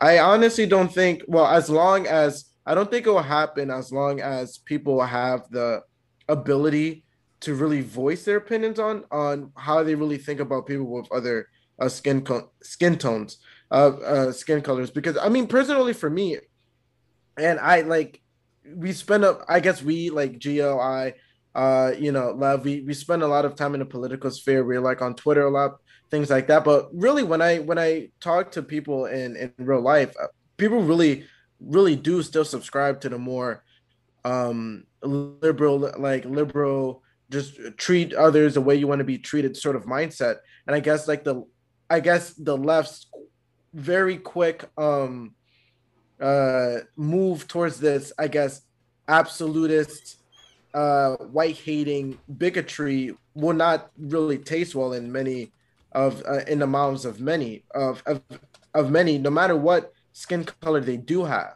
And so I, I really don't think there's an impending like race war or uh, you know, or we or there won't be any real like conflicts between different cultures within the United States. I don't know. For me. Mm. We'll see or, or, if there's another police shooting. We'll see.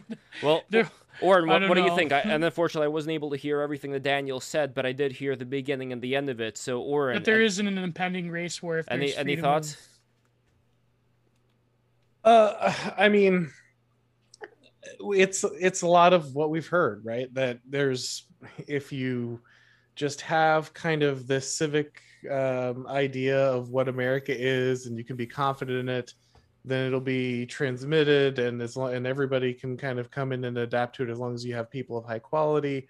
Uh, you know as I, as I pointed out uh, you know obviously we're so far away from his vision of kind of uh, of how immigration would work that it's as far away as, as any other system being kind of suggested. But I think we are also seeing the limits of uh, of exactly what you know he talked about there. You know, we we do see these things tearing at the seams.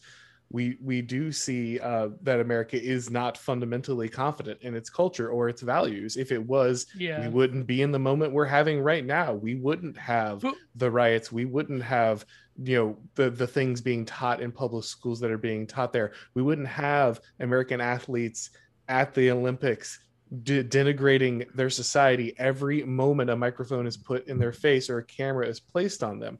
If we had those confidences, those things wouldn't be happening. And so we're having a debate about whether we can be confident about something we already see falling. I forget who said it on Twitter. I think it was was it that Wyatt thread? I think I think it was the Wyatt thread on the uh Beals uh woman girl. It's hard to tell with gymnasts. They all look Tim Dillon had this joke that they're all well, never mind, never mind. Um that like you basically and first of all, I think Wyatt he gets a lot of things wrong, but he's right in this. Um he said like basically you're telling largely like African Americans to like that America is this like evil, racist, oppressive country. And then when you expect them to defend on the world stage, which I think the Olympics is total bullshit, nobody cares anymore. Um, that you should expect them to like defend America by winning the gold. But is this Beals girl? Is she really the best, or is it just like um, they say she's the best? I don't know. I don't fucking care. But like, no, but but even defining the best in uh, physical activity, while I understand the ancient Greeks had you know their whole sportsmanship and all that, all, I- all sports are just pro, pro wrestling nowadays. Yeah, well- like pro wrestling's the most real sport. I, I, I don't th- I don't think But- it's that to me. And again, I'm not a big sports guy, so I may be completely off the mark here. But to me, I know that let's say a, bear or a gorilla is much stronger, even like a little chimpanzee is much stronger than any of us. It'll be able to dominate all of us uh, in terms of uh, physical, uh, you know, in terms of physical strength.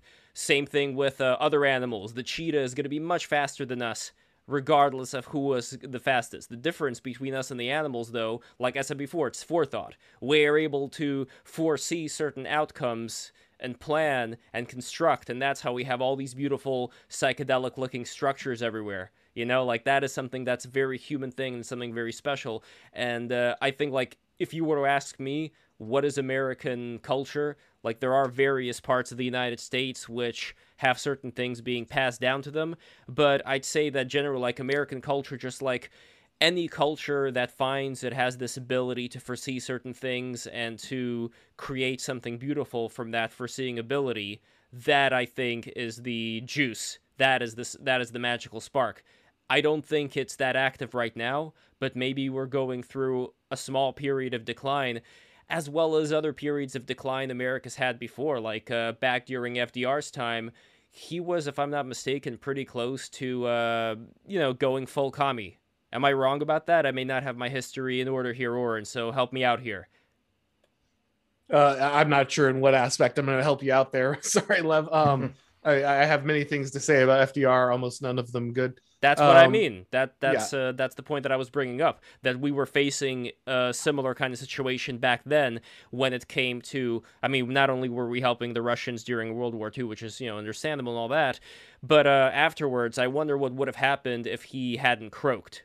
You know, like there were certain challenges that Americans faced, even if maybe you could say they dressed better, they had nicer looking hats.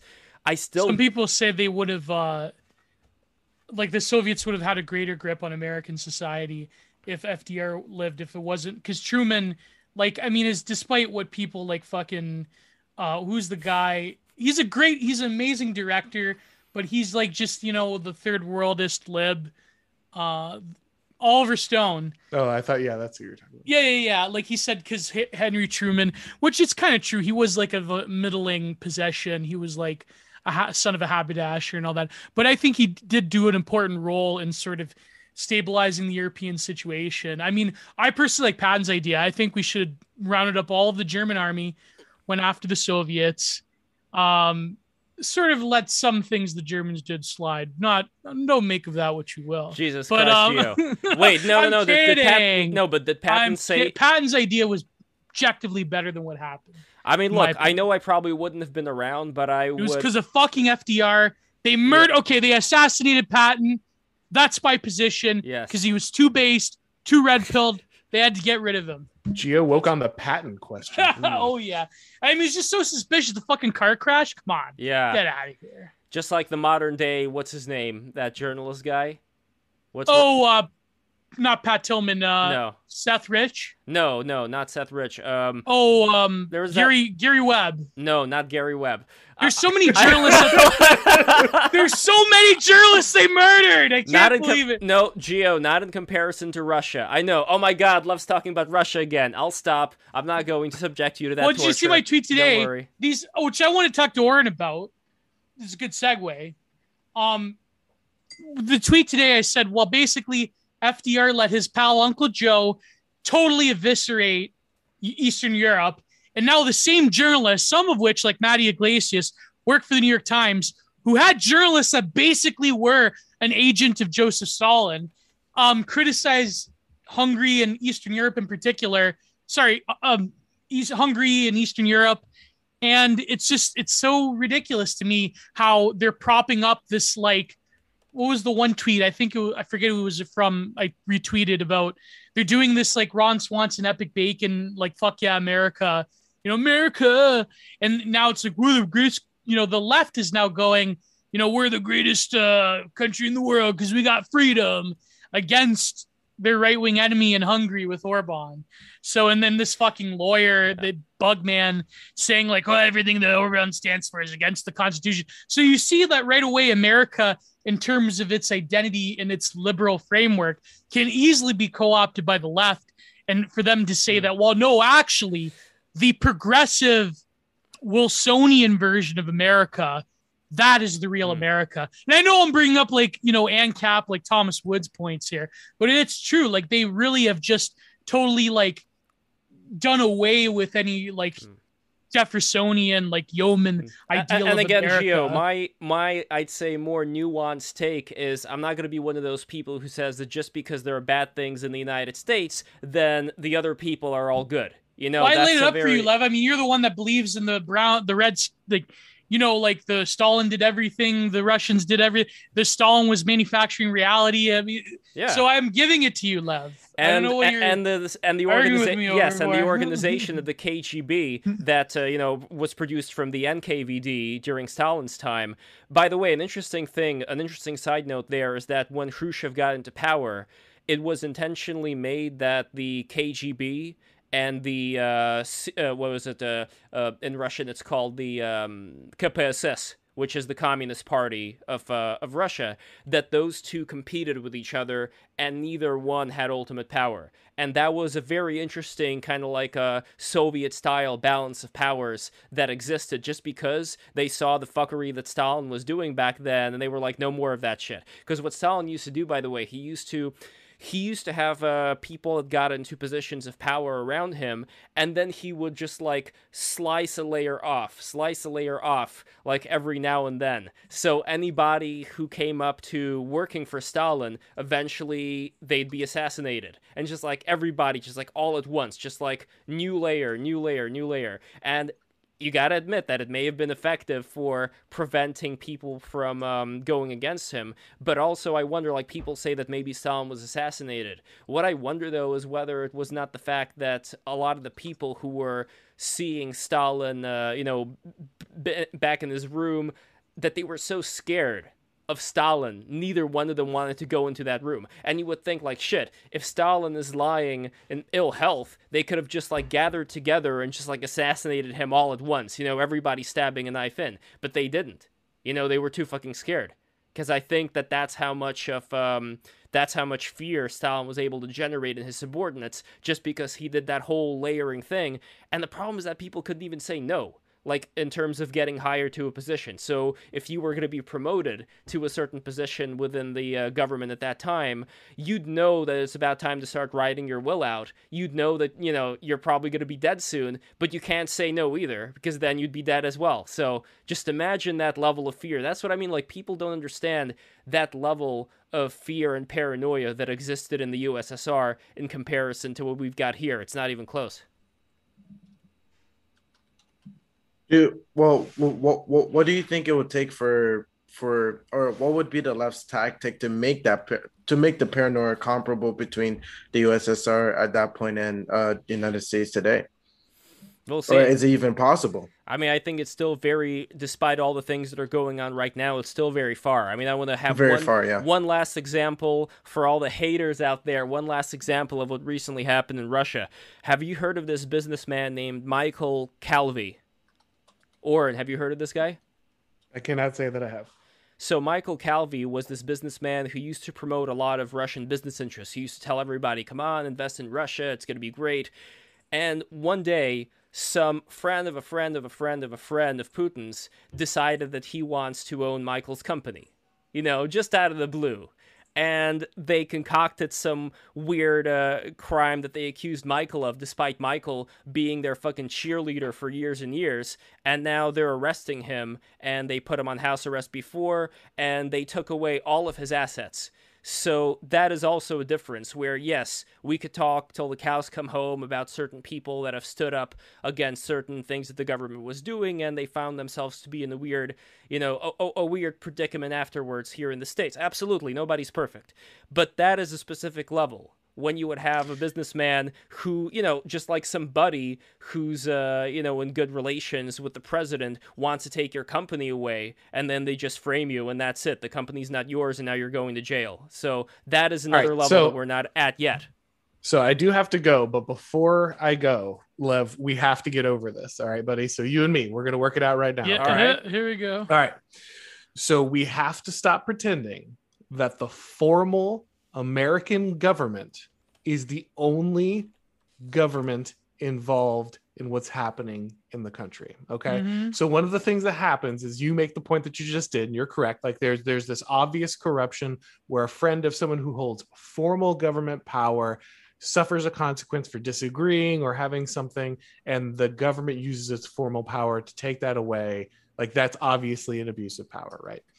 However off the top of my head I can name a number of major businessmen who stepped afoul of the American woke ideology and lost exactly the same things you're talking about. Now, they didn't go, you're right, to house arrest, maybe. They might have protesters outside. Well, and now he's homes. being arrested permanently, not just house okay. arrest. But but but you, you, stay with me here. Okay. So so there are probably plenty, deserved it. Hmm? oh. There are plenty of uh, uh, of business owners who have lost their livelihood, lost their control over their company. Mozilla have, guy. Yeah, Mozilla, uh, Papa John's guy, right? Like, like there, there's there are many different Coinbase. people we can point to. Uh, we can point to people who are specifically under political prosecution. Uh, Ricky Vaughn, right? Like journalists who are under prosecution for no other reason than trumped up charges because they ran afoul of, of administrations. Um, pretending that just because you don't actually have like official stormtroopers coming through your window, we are not on this path or relatively far down it is a mistake. People's bank accounts are getting closed, their ability to process payments are closed. We're moving towards an all digital economy really how far Pay- do you think we are from this PayPal? Stuff? PayPal is going to give all information to the ADL, by the way. The ADL, yes, and right, they were exactly. really working with the poverty, the Southern Poverty, yes, the Poverty Law yeah. Center. Yes, yeah. these yeah. people are going to send out private companies. I'm scare quoting really hard here. Uh, after you to shut you down if you don't think that the and the news media has already started doing this if you don't think that the media is not going to be sending out economic assassination squads to every single person who runs for local school board in opposition to CRT, you have yep. just not been paying attention to what is happening in this country. Facebook already in compliance with working with people like Jared Holt, by the way. Oh, should I mention his name? Oh, a band on YouTube. But yes, this is true. They work with a bunch of groups. Hope Not Hate is and, one of them. And the Biden administration has already said on obviously the pandemic related stuff that they are working directly with these social media groups. It is yeah. very we are only one. The message is that the sa- exact same wording that oh we're full in the IC. Never mind, I'm not going to say it. I just want to make sure with one of those examples, for example, like with Papa John, were his assets uh, seized as well? Or no? Like in Obviously- in class class action shit, yes, his assets are going to be. Sorry, Aaron. Sorry, sorry, sorry. Yeah, no, I mean Gio's right. Like like I said, the, the problem, Lev, is you are right that there is not direct, complete, formal imposition of this stuff yet. But if you are waiting for that and you're just saying that that alone is the only indicator or that that is when you need to trip the lever and say things aren't working, I think you are really mistaken. You have to understand that these in the reason that the American version of the managerial so- society outlived the Soviet version is that it was better at this kind of thing. It was better at soft power. So it was less obvious and it won in over the long run, but it is still extremely dangerous and it will continue to use these non-formal governmental methods to crack down in very similar ways. No, you won't be rotting in a prison. You'll just be unemployable. No one will look at you. You'll be depersoned. You'll be untouchable. You can say that that's a better situation, I guess, but not by much. And it's not anything that we should be looking forward to. The well, re- yeah, um. Alexis de Tocqueville did talk about this, and I, I believe it was Democracy in America. He did say that if uh, America was facing uh, something more authoritarian, then it wouldn't happen from government straight down. I mean, that's way too ineffective. It would take a long time, and there would definitely be a backlash to it. I mean, we're already seeing the backlash from the ordinary Americans. We're seeing a backlash against leftist policies imposed by the government by ordinary Americans. And so trying to uh, implement power through the government is an extraordinarily inefficient, inefficient thing. And so obviously, yes, the next big thing is culture and using these big corporations. And so again, like Alex de Tocqueville said, in America, America is a special situation. Instead of locking you in a prison, they'll just stop talking to you. You know, you'll be un- unemployable. You're gonna rot in your house, unable to feed your children. Uh, your your friends will outcast you, and I would say, in a way, that's even worse than being in solitary confinement. If you're unable to feed and provide for your family, if none of your friends will talk to you for fear of being uh, canceled as well, that, that's pretty bad in itself as well. Absolutely. No, Auron, I don't know if you assume that I portray this very sunny side of the United States as opposed to the dark side of Russia. I hope you know me better than that. My whole thing, the reason why I mention Russia, it's not that I don't deny exactly what you said, all these problems. I mean, that's why we do this show. You know, I don't live in Russia, I he- live here in the States, and the reason why we do this show, why we try to bring people who are within this uh, other sphere together with uh, people like yourself is specifically because I'm very concerned about these problems. The reason why I bring up Russia, though, has more to do with what the proposed solutions people have to the problems at hand, where I'm very much against a uh, dictatorship, totalitarianism, and I try to list certain things that end up happening under that system just as a sign that uh, I really disagree that the implementation, if there was implementation of a system that's going to replace the one we're currently in right now to a certain extent, why I would be against that one. So, in a way, trying to steer Well, people away from that point, that's literally the only reason why I bring these uh, things having to do with Russia up. It has nothing to do with, uh, you know, thinking that it's all sunshine and butterflies here. I honestly think it's impossible. Uh, well, I, I disagree with the because a lot of people make this contention and they say that well, you know, at some point we're gonna have to make our own institutions and then those institutions will fight. I think that uh, in certain cases it's, impo- it's impossible to make your own version of, of something in an economy. I mean, we've seen it with Parler, by the way.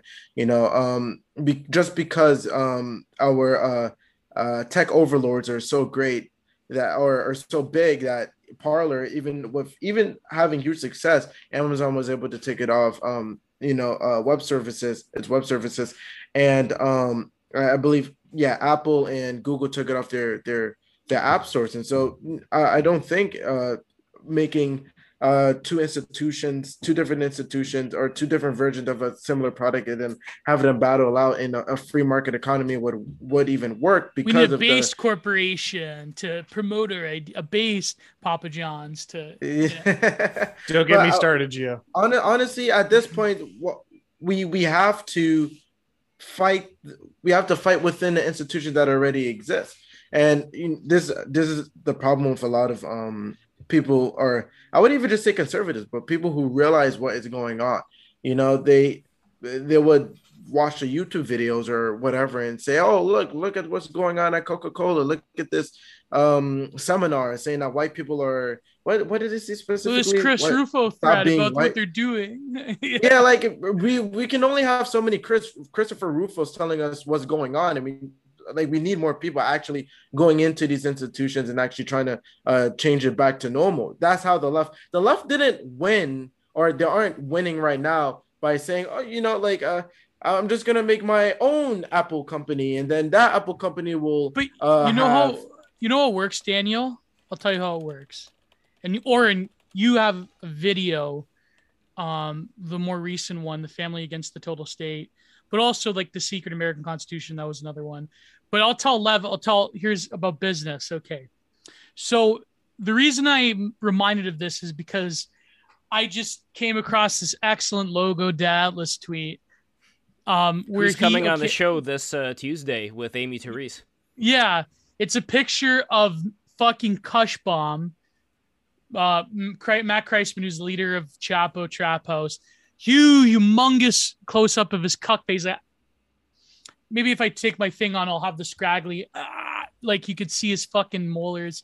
Um, and it says, and quote, um, you're just jealous of my privileged position in the false consciousness production industry, you peasant fetishizer.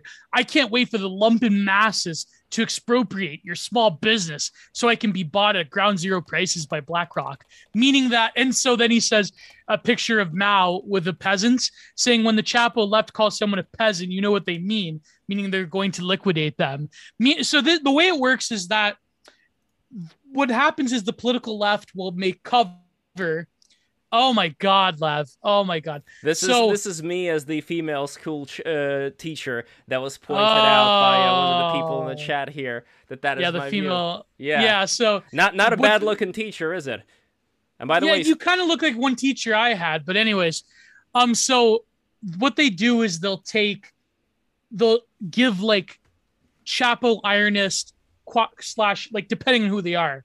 If it's like Carl Beezer or if it's like fucking Cushbomb, they'll give like a particular fav- flavor of dirtbag left justification. But if it's a woke person like Kendi or whoever, they'll do this too. What they do is that it's a reciprocal relationship between the neoliberals, the neocons, and them. So what they do is that they'll take a business that's evil, terrible corporation that if this was in the 1990s with the um, anti-globalization movement, like for example in the battle for Seattle, what they'll do is that they'll give like cover. They'll give like left cover to these corporations because in a way not only are they immune from it because they're all upper class rich kids fail sons ironically enough but they will give they'll make some elaborate theory cell justification as to why blackrock is good for basically destroying the, like the lower middle class people from having families and owning their own homes and so forth because they'll say that well everyone should be in a pod city anyways. It's better for the environment. And also you're evil racist terrible. And oh by the way it's oppressing people that are our political enemies who are like let's face it the people that are selling their homes to blackrock are boomers boomer parents that are going to condos moving to florida that are disenfranchising their like lower class white kid you know millennials gen xers millennials and zoomers who might would have have had a family in one of these starter homes.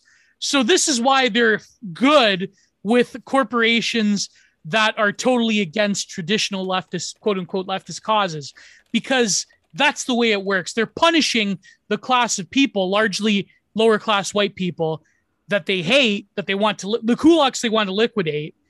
And by doing so, Matty Yglesias is the master of this.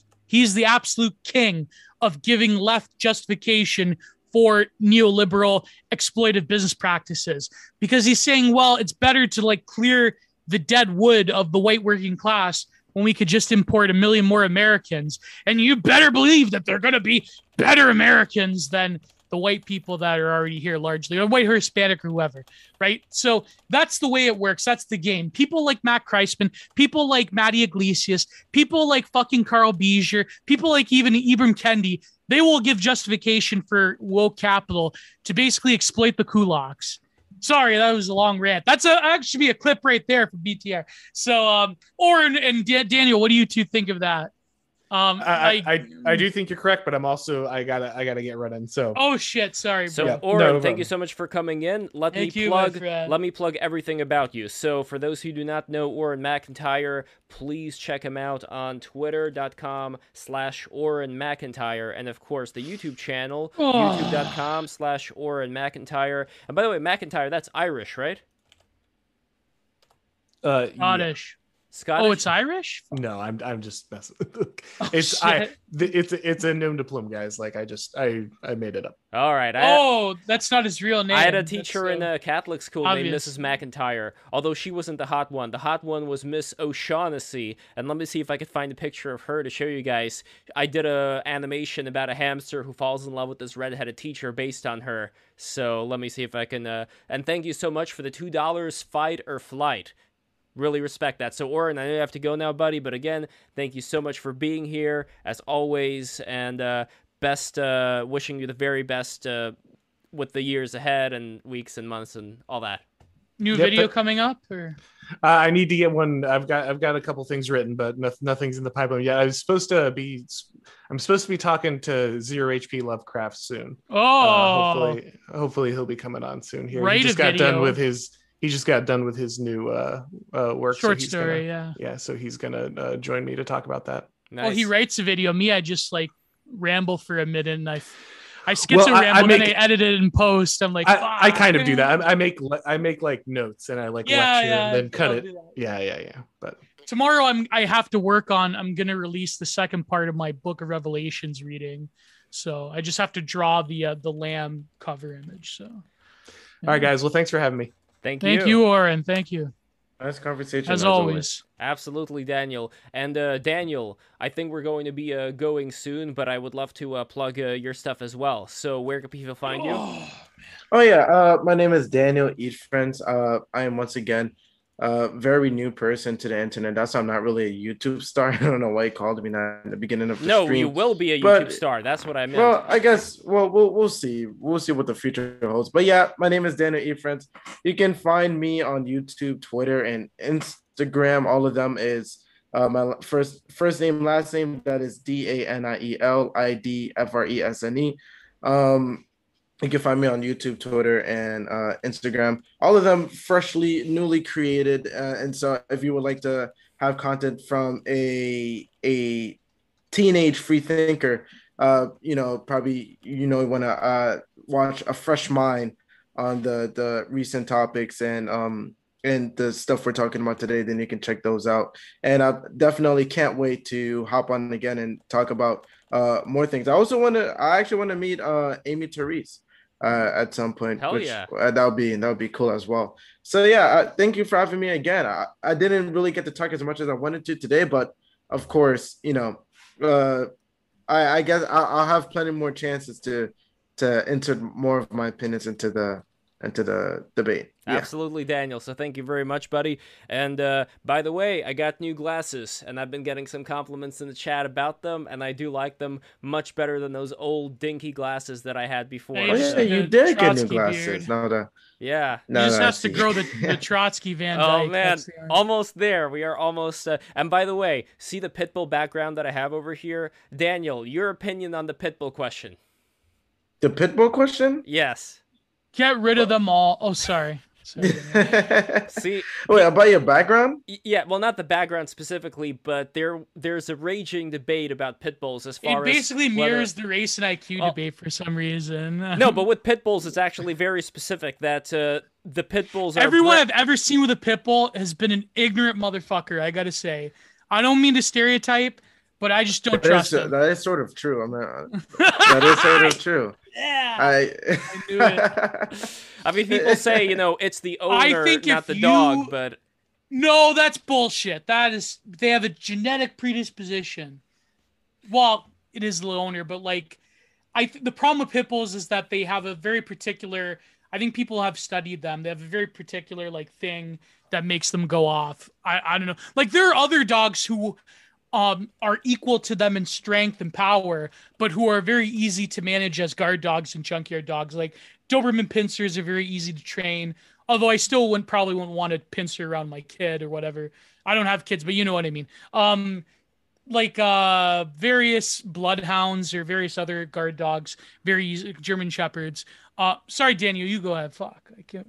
Yeah, well, I, I I don't really have a nuanced um opinion on the the the pit bull, but I I guess from like first uh first sight, a lot of the a lot of people that I know who are pit bull owners are uh I would say um well if you want to go with like the vibes uh, uh equal vibes attract each other.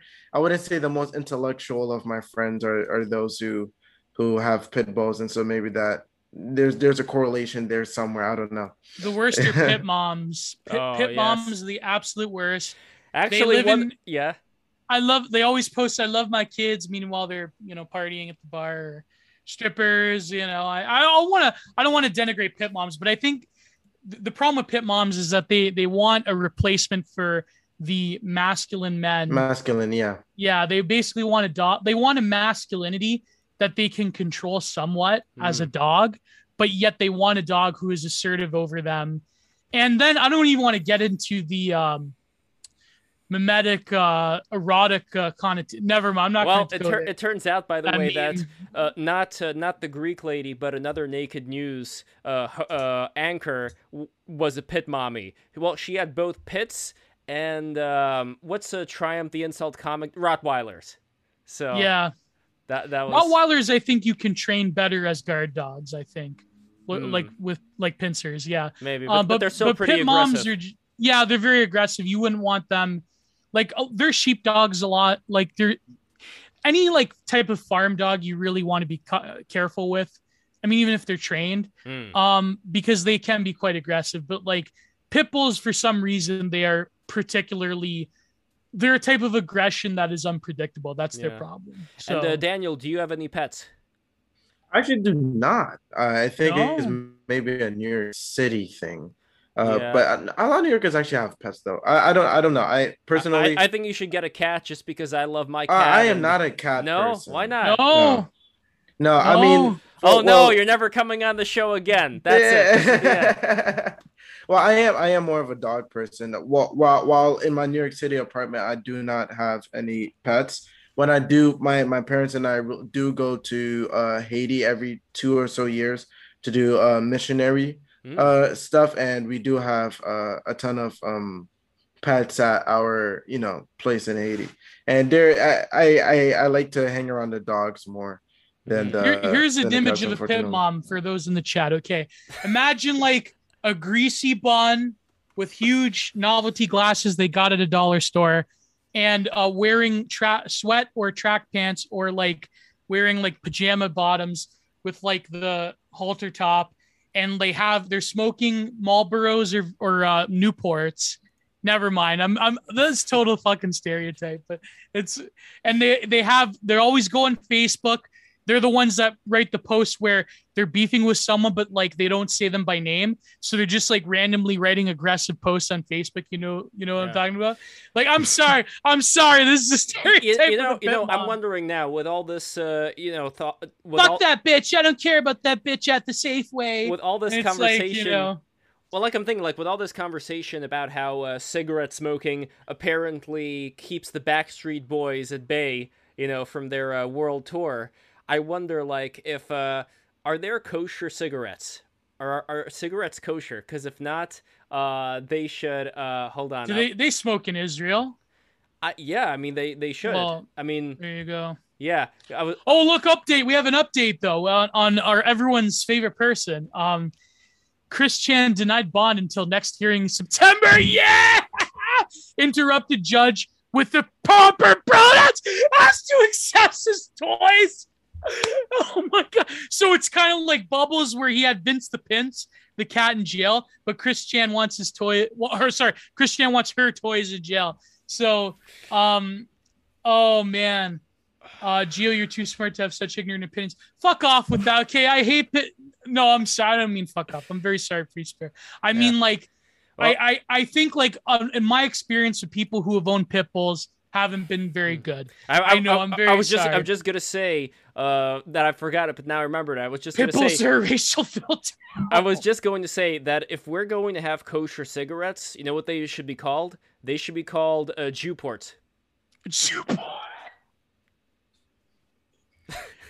yeah, Rothman. Well, I guess Rothman's. That's uh, no. I think like well, um, th- like here's the thing: men will go for like middle range dogs, but women will go for like little toy micro poodles or like huge dogs that are just like horses, like like Hmm. Great Danes. Although I say Great Danes are pretty friendly though. Um, Wait, I think I like I, I if I were to have a dog, I'd have like a hunting dog, like Mm. a Springer Springer Spaniel or something like that. I think it was an Anna Karenina, but I could be wrong. There was, uh, you know, one of the guys. He saw this little, this little lap dog on the lap of this lady in the train that was making too much noise. so Oh he, yeah, like, yeah. thr- threw it out of the train. Oh, that's terrible. that's like fucking. That's like who's. That's like only use me blade fucking throwing the dog, or like that Alinity girl just fucking throwing her cat across the room. Mm. Pitbulls are being used as instruments or fancy. Get- yeah, that's the problem. I think that like a lot of people like if you're gonna own a pet just as like a social signal thing. So okay, so here's yeah, the thing th- about Chris sa- Chan. same, th- same thing with kids when they dress, you know, like the celebrities. Oh yeah, girls, that's fucking uh, stupid. Yeah, I hate that. Yeah, or or people that like sports parents are the worst in my opinion. They fucking live vicariously through their kids. Um, Consol um Consolvo Consolvo said, I guess that's the attorney or or the judge said it's clear that people and so this is uh Mr. This is Daddy Jim's Twitter account. Hey guys, I do have to go in uh, in a bit. Oh, But- sorry, wait, so sorry. Daniel, yeah, so sorry. Daniel, before you go, any any final thoughts on the conversation? All of anything, uh, anything you would like to uh, uh, say? Go for it. Well, I, I I think it was a pretty interesting conversation on the on the topic of immigration. I, I, I there was a few things that I needed to be reminded of, like for example, uh, you know, the difference between ethnicity and, and race. I think that will. I think that was a really great point, Barbara Fred, and I, I can't wait to use that when my uh, uh, progressive friends, or I wouldn't even say friends, but my progressive classmates in school, uh, in September starts talking about how America might turn into an ethno state because of these right wingers or whatever. Uh, but um, for the most part, yeah, I think it was a really, really productive conversation. I've learned a few things, and uh, I have to go now because unfortunately, it is college application season, and I got a ton of essays to write. Unfortunately, I mean, I'm a pretty. oh shit, I'm you pretty- have to write yeah. essays. Be sure to Yeah, uh, put uh, break the rules in your Oh, uh, in I'm your good. resume. No, don't. I'm, I'm I'm- pretty. see, Me and Canada. and that's the thing. Wait, do no, that that's the thing because like, uh, there's there's a lot of I'm I'm pretty like proactive with like uh, I guess politics right now, and I have like a few like pieces on different newspapers and like I have a YouTube channel stuff like that. And in a in a normal uh, universe, in a normal uh, country, it would be completely fine for me to put every single thing that I do on a uh, college application. But we'll see how that goes. Um, but yeah, I, Yeah, we I don't have that in Canada, thank God. I'd fucking die if we had the SATs. Holy shit. Oh yeah, Is that the SAT you're writing? yeah, the SAT. I have to take it again in August, Oh, and everybody uh fill up the August seats in New York City. So I have to go into New Jersey. did they have take the online now? Oh, Well, no, go to the, the AP the AP tests were online, and they made made them ridiculously hard. But I still passed um the ones I took. I took uh government and politics, and I took U.S. history. I passed those, but they made it extra hard for online. But there's no way they're doing the SAT online. You know. Why not? So- though? Why can't they? Because like every major Cheat- test. cheating, I guess. That they're afraid somebody. Oh, cheated. well, that's why. but the SAT tests are online. I think it's just because the SATs maybe like they're darling, the, the- like the golden boy of college board. I think it's So bullshit. they- They say that it has no bearing on like later academic success either. Oh no, no, no! It definitely does. I, there's there's this great um piece by Freddie Does it? Yeah, yeah. Your Ah, your score on the. SAT is like heavily correlated with how how well you um do in the future. And as a matter of fact, you know, a lot of liberals and progressives say that um uh your SAT score is highly contingent on your social economic status, but um when when it it doesn't really uh hold the test. Uh, there's essay the SAT is actually or rather essays are how well you do on an essay is more contingent on your social economic status. Yeah, because of time, the sheer time it takes to research. exactly e- Yeah. exactly so Yeah. so is it, this is another example of like progressives you know completely messing up what they believe. And this is this is uh what's happening with the SAT and the, like the conversations about whether the SAT is racist or whatever naturally has uh gone into whether the SHSAT is racist. And in New York City, we have this thing called a specialized high school admissions test. It's sort of like the SAT for um the best high schools and yeah to get into the higher bracket yeah. Yeah yeah yeah. So uh i took the SHSAT i did well and then i got into brooklyn technical high school. Um uh and I guess now people are trying to say that oh the SHSAT is racist because um, well, but like I think the system is bullshit in general. Like the whole standardized test thing. Like I think like in like when it comes to like the humanities, I think they should have like an entry essay, which some colleges in Britain and Canada do. But yeah. the SATs just I don't know, man. I'm a well, I don't for, know anything about. It. I'm Canadian, so well, thank well, God for, we don't have that. For for specific colleges, if you want to enter in a certain program, like a humanities program, you right. have to do the SAT, yes, but you also do have to submit an essay. Like for example, oh, for Princeton, right. I, right. I, I for yeah. Princeton, I think you have to submit four essays, and one of them a graded paper.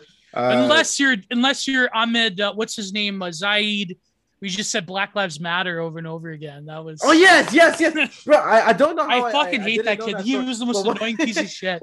Oh my god. My, uh, one of my friends because he would say these stupid shit. Like... oh, you knew? Did you know about him or? I, you... I, I, didn't know about him until one of my friends who like don't is not even involved in politics at all. But he told uh, me like, oh. oh yeah, this kid like said BLM like for one thousand times, and he got into yeah, really that was the, the, and then and then he's like, Daniel, you know, you're you know, you're black, you should like do that. I was like, no, because really it's kind it's kind of like uh, Barnett Newman doing the strips on yeah. the painting. Like as soon as one guy, as soon as Malevich does the black canvas, no one else can do it. Yes. yeah, yeah, yeah, yeah. Once, once, yeah, yeah. Once you do it, yeah, yeah. yeah. I, I definitely um, get that. But uh, oh, let me read you before you go. I want to read you this Chris Chan thing. Oh God! So, Wait, Daniel, Consolvo... do, you know, do you know who Chris Chris Chan is? Oh no! Don't ask wait, Chris, wait, wait, Christian who? Chris Chan. Christian Weston. Well, Christina Weston Chandler, but. Oh man! Wait, let me let me hear it. Let me hear it. Uh, okay. So okay, so I highly suggest when you're done your SATs to just before you have to go to class, just like waste all of your time watching the Geno Samuel documentary on Christian okay. Weston Chandler and the deep lore. So this is what Consalvo said. So I'm guessing this is the judge. This is gonna blow your mind. And this is Chris Chan, by the way. Uh, well, as yeah, it, as this is. Yeah, this is yeah. from Daddy Jim, Mr. Medicare's uh, Twitter account, Quarantine Coof. Consalvo said it's clear that people sought out where Chandler was staying at in the hotel, meaning Ethan Ralph and his uh, trans girlfriend, uh, fiance, whatever. They went and con- tried to confront Chris Chan. Um, hotel in Henrico and videotaped her arrest. So, meaning Ethan Ralph. Chandler interrupted the proceedings, loudly saying, and I'm trying to do the Chris Chan voice, I'm famous on the internet, before Hildeberg told her not to speak until spoken to by the court. So that is Chris Chan's defense. I'm famous on the internet, which it's true, but oh, this kid. Okay, Daniel, you're gonna like totally regret ever hearing about the name Christine Weston Chandler. You are going to make it's going to make your skin fucking crawl. It's going to be like you're a zoomer, so you don't know what the internet was like back in the day. I know, I was there. Okay, yeah, I was. Well, yeah, I remember yeah, Lisa, the 4chan Lisa threads. said. Lisa said, "Do you even know?" Well, I, I was in my defense. I'm like uh, barely. You don't like, say. Don't say age. Please, no, just for YouTube yeah, reasons. but he is. No, he is over the age of 13, which yes. matters on YouTube live streams. Yes. Put it that way. Yes. He is almost a year. He's okay, barely okay. legal. Um, not only that, but like I academic like since I I can tell you probably didn't have a lot of internet access, but yeah, I or no, I do have a lot of internet access, but I I usually I most of it is cancer. I'd rather not yeah. be on like Twitter arguing over other. You, you know what so, I would love like, to see though? I would love no, to but see. I mean, like, I would love to see your probably yeah, they probably don't want you. I would love nothing Kiwi more farms. than to have a video of your father, uh, Daniel, of your father watching the Chris Chan documentary and just commenting oh on what God. he's seeing. Oh my be... God! so yeah, so it's it's like literally like the only way to say it is if it's like a like like a living Truman show. Put it that way. It's like yeah, literally like this. No one, no other hu- person in human history has been documented to the exact day, to the exact. There's whole people that follow Christian around. They're called the Chanologists, where they Oh basically there's a whole Wikipedia called the CWC Sonichu, the the Wikipedia, CWC Wikipedia, where they chronicle every little aspect of Christian's life from like 20, I want to say 2006 till now. Because well, there was a period where there was a hiatus, but like basically Chris Chan, when he was a he, because now it became trans, uh, documented everything through this like shitty PS2 camera and like texting people. And then there was a whole like bunch of trolls that there is okay, so every event in Chris Chan's life is broken up into what they call sagas, you know, like the Yeah. Scandinavian sagas, depending on different trolls that interacted with Christine, Chris, whatever. And there's like these elaborate backstories of like trolling and convincing. So basically, Chris Chan is an autistic uh, who made this uh, book called Sonichu, which is an appropriation of both um, Sonic and Pikachu Yeah, and there's like this really weird like like shitty art style and like really weird like sexual innuendos and basically chris chan would take like every single part of like kid shit culture when you're growing up as a millennial like Yeah. from digimon pokemon bronies you name it and would put it in the sonichu comics and like anytime chris would have a christine sorry would have a hardship in their life they would like basically write that into the comics so for example when chris at the time christine got kicked out of the mall he would like write in these uh, mall cops as the jerk ops or like Yeah. when so and then what happened was for example on campus went to this like community college. Christine or well chris at the time would wear a sign saying looking for a boyfriend free girl. That's what he calls it for her. And would wear this sign like you have to be white a non-smoker all this shit. So naturally like it would incur the ire of the administration. So the dean of uh the piedmont virginia university was uh Yeah. her name was mary lee walsh and so christine chris chan would write mary lee walsh as a villain in the comic Oh my books. God. and and there's this whole backstory with his parents were very old when they had him her whatever. And um they just there's a whole backstory. And now christine is going to jail for sexually molesting should i even say on youtube?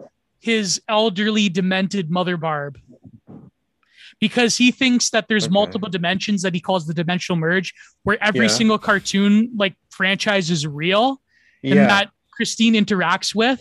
And so Yeah. he- Christine believes that Barb in another dimension is not her quote unquote mother. It's like this really weird, convoluted bullshit. But basically, there's like a history. It's like there's so much, there's, I can't even describe it. I'm literally trying to tell this. Okay. I had a friend when I was in grad school and I was in my philosophy MA. His name is Bob. By the way, shout out to my friend Bob. Um, he's on Twitter, Bob Smithers. And literally from the first hour we met, we talked about two things. Well, three things. We talked about Heidegger, Julius Evola, and after the first hour, I asked, "Do you know?" I made a reference. Do you know who Chris Chan is? Do you know who Kristen Weston Chandler is? And Bob said, "No, I don't." And like literally for the next five hours in the grad room, I was describing to my friend Bob who Kristen Weston Chandler, Christine Weston Chandler is. And oh, and he's like, and near the end, he was like, Gio, I never have ever regretted asking someone a question in my life, but this is the first time I've ever regretted asking someone a question in my life. Who is CWC? And Worm, So- Worm, Worm Hatcher writes in the chat, okay, I'm back from Holy Mass. oh no! well, Yeah, all no, right, there's there's a bunch of like weird shit. probably go back there now. Christine became famous because um people discovered him her on 4chan and Opie. You know, do you remember Opie Anthony? Do you know Opie Anthony? Yeah. Anthony Cumia? Anthony Cumia, radio, Yeah, radio yeah. duo. Yeah, he's got a lot of sus things as well. But so back when they were together before Anthony became like more like on the right and like, you know, Opie like left, um, they profiled Chris Chan at the time, Chris Chan, Christine Chan, because Chris Chan believed in quote, quote unquote recycling. So he believed every time doing? he believed every time you What are you masturbated that you're losing your precious essence So he would take a orange Fanta, he would do it in a Oh cup, my god. and he would Oh my recycle. Gio, God. please. And they played the No video more. on air more. of where he like went up to the camera and like where's a he would like imagine if this glass wasn't coffee but was you know what Oh my god, he Gio, put stop. This is it. This is the imagine my orange This is the- bubbly is orange is. Still This some minute. Please. and he was like well here it goes Oh my god. this is the end this is the end my beautiful friend the end when you think of it the song the end i have a youtube video giant productions youtube.com where i go for two hours analyzing the song the end by the doors.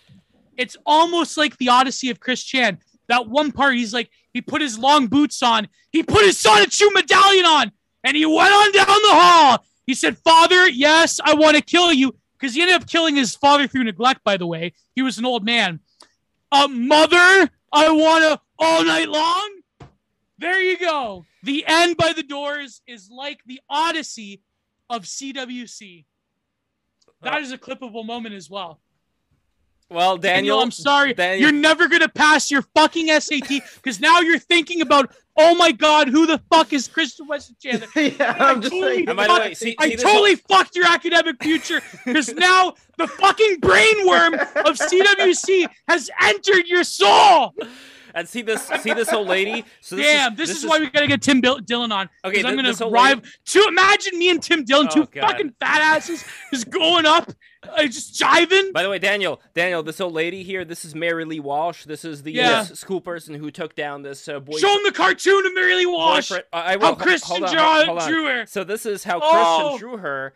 Uh, but Yeah. then somebody ended up drawing her as the sexy-looking succubus. So this is Oh my what she ended up being like. So and there just- was a guy from Newgrounds who ended up animating the life of Christine West. Yes. But show look, show Fast Daniel kid. the letter, the the requirements to be Chris Chan's boyfriend free girl. All right, well, Show I him, gotta, him, sc- I gotta scroll up there. Gio, Let- what, okay, put it on what- pin. Put it on twin. what are you pin. doing? What are you doing to us? All Okay, put it on pin. So single cutie, 18 to 21, female, um, what does it say? Female companion. Any men not allowed. No damn. He used to call them damn dirty homos because oh, here's the thing. Christine always hated men from the very beginning because of very like disruptive uh social formations or lack thereof. So he tried to sorry, she tried to find a way to hate men but also be a creep towards women. So I shit you not, Christine Chandler became a male lesbian because so therefore Christine equates homosexuality with being like ultra masculine because there's no women involved. And so then later on, when a bunch of woke people, like woke Zoomers, discovered Christine Weston Chandler, then he she had to like begrudgingly apologize for being homophobic. So basically, in so she would hand out these pamphlets that said you had to be white, you had to be between 18 and 21, you have to be a non-smoker, you can't be a black person like a black woman, you can't be a damn dirty homo, and you um I think like another one was like you had to like know what fucking Pokemon was or some shit like that.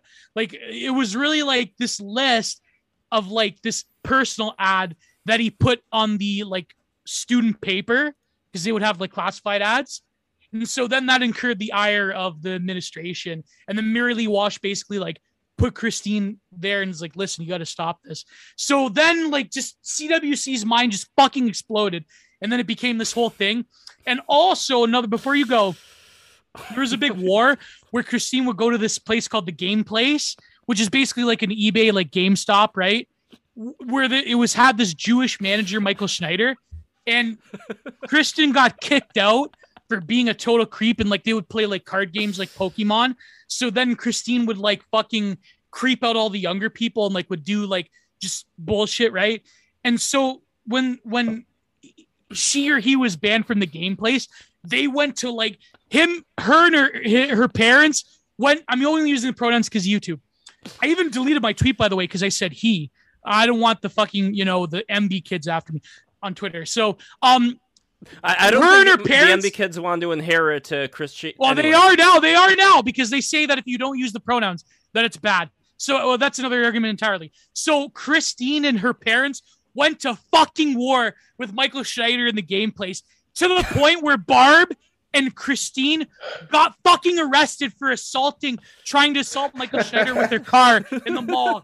And like then there's like these people, the trolls would like record conversations. All right, Gio, this is And, too like, much. Let him Michael watch Schneider- Michael Schneider would call in to the Wikipedia because okay, so the reason that Christine Chen got famous, do you okay? Have you ever come across Encyclopedia Dramatica? It just It's like goes an on and on. uh, Encyclopedia Dramatica was like the early internet. It was like the troll, like Wikipedia. Like it had a lot of like internet-based humor and irony, and it was all about like offending people. Like they would use like F slurs and everything like that. They would like have Yeah. the like dramatic, disgusting images. They would like make fun of Columbine and shit like that. So Christine got profiled on Encyclopedia Dramatica, and it became this like whole like brain worm in the psyche of Chris Chan because ever since like 2007 when the article came up christine has like tried to like get that article down because that like created this whole universe of trolls and attention and troll shielding and people being with christine and then people trying to like defend christine. Then other trolls like trying to ruin christine's life like it was just like Uh, there's so much stuff All right, Daniel has to Guy- go. his Yeah. name was Brandon has to go. Anderson. Enough. Ian Brandon Enough. Anderson pretended to be Chris Chan, the real Chris Gio. Chan, and there's a s- like, hold him, Gio, Liquid please, Chris. please, Welcome, Daniel Liquid has to Chris. leave. Ian Brandon has to leave. Anderson. Daniel, get out of here while you still can. Escape. Thank you guys for having me. Thank you for Oh, being here. thank you. Oh my god. That poor I think I just Gio, what- ruined Daniel's life. what the fuck did you do? I wrote, what's the chat saying? I'm I don't even know. So Ian Brandon Anderson pretended to be Okay. Chris Gio. If We you know, wait, scroll up. Gio, if what? Um, scroll up a bit. Uh, Gio. Uh, so Lisa, go down, go down, go down. Um, Lisa, uh, Gio, if you would like this, is your BMI was um, if you would be like this, if your BMI was fine. What? Oh, I sh- Lev, scroll up. Oh my god. Um, I can't believe this. Gio feeding viciously off the Chan energy. Um, so your BMI was fine. Now go up more. Go up. Go go go up. Go up. Um, you would like um, but now I was very disturbing view of you, my man. Grow some balls, please. What do you mean grow some balls? How? What do you mean, Lisa? Lisa, are you single, by the way? You oh say- fuck! See, I'm doing it. I'm doing it. I'm say, sorry. uh, you could say Lisa's tearing you apart. But wait, anyway- wait. What do you mean very disturbing of you? Like grow some balls? What do you mean grow some balls? All right. While she's answering, I want to show you guys this magnet over here. So this is a wooden magnet. Oh man. created by my father. Look how intricate this magnet is over here. Look how beautiful it is. This could be yours Nice. if you become a $20 Patreon. Patreon.com slash break the rules is where you go. There's a lot of goodies. And in fact, now I have an updated graphic here that I could share. $5 patrons, secret uh, Discord areas, uh, Patreon only streams. Uh, you also have the MP3 versions of the episodes after they come out before anybody else does.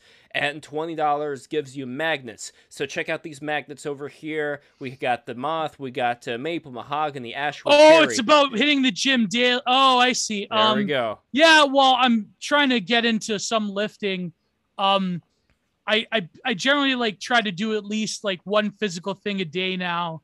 Um, whether it's like going for walks or, or like I, I I'm probably going to buy a weight set. It just had bands, but like uh, but Lisa, you're tearing me apart. um, oh my god, the room, like the room is like the perfect like yes. postmodern cinema masterpiece because Tommy Wiseau is just a total nut job. And my, my friend, actually, my best friend Chris, um, he like was obsessed with like the room. Uh, I shouldn't say his name, Chris, but like he was Thirty dollar patrons. $30 patrons. Oh, they're sorry. going to get they're going to get a beautiful print from Gio right here, full of that that. feel ju- no GF series. Wait, you know, you should do a Chris Chan print. What do you think? I was thinking of one. I was thinking of doing a wood engraving, but I like.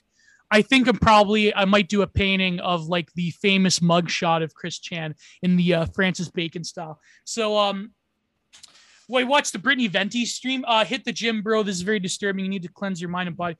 You won't talk shit that much. Um, what do you mean I'm not? I'm not talking shit. I just I didn't know. Do the PPPOA challenge? Yeah, maybe. Um, All right, and lastly, fifty dollar patrons are going to get all of sorry, the above. Lisa. I didn't know what you were referring to, so I was just. Um, all of the above. They're going to get all of the above plus custom magnets. Whatever you want my father to design, he's going to design it for you. You are also going to get uh, another beautiful work from Gio, a painting in the Bob Ross style. You are going to get Jules Hamilton's beautifully painted Warhammer 40k figures. You are also going to get, if you, upon request, want one, a uh, printout of uh, one of the thumbs that my father painted. It has to specifically be the one that my father painted. I think you'll recognize the painting style. So uh, there we go. Become a patron, patreon.com slash break the rules. Sonnet you would engrave. And you um, are, yes, you are going to uh, help – despite all the censorship and all these things that are happening right now, you are going to help us overcome. So that is all. Listen, for the say. record, I'm not talking shit. I'm just like trying to be honest. Here. I mean, no, how did I talk shit though? I mean, maybe like uh, I don't know, like I I was okay. I gotta admit, when it came, I was kind of talking shit a little bit. Um, I'm sorry about that, but um, if I buy any arts of you guys, I want a total ownership, return some NFTs. oh boy, um, maybe. Uh, no, I, I don't know. Like I think uh, the the CWC thing, I'm kind of like I forget who said it to me. I think like someone like actually DM'd me saying like you have to stop because it's just poisoning yourself. Like, which is true. It's it's just poisoning.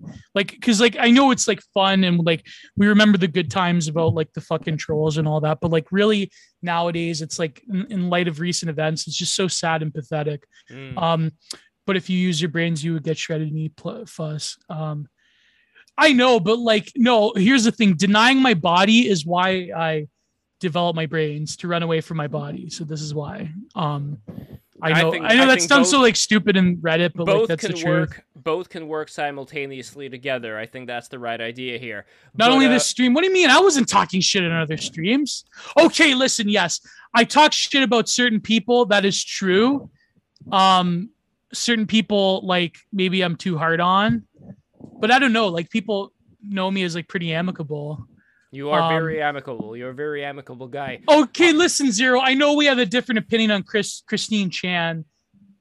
I personally, I, I'm, I don't know. When it comes to Christine, I'm very vengeful. I gotta realize that. But like that's, um, but some streams your virgin archetype is coming up too much.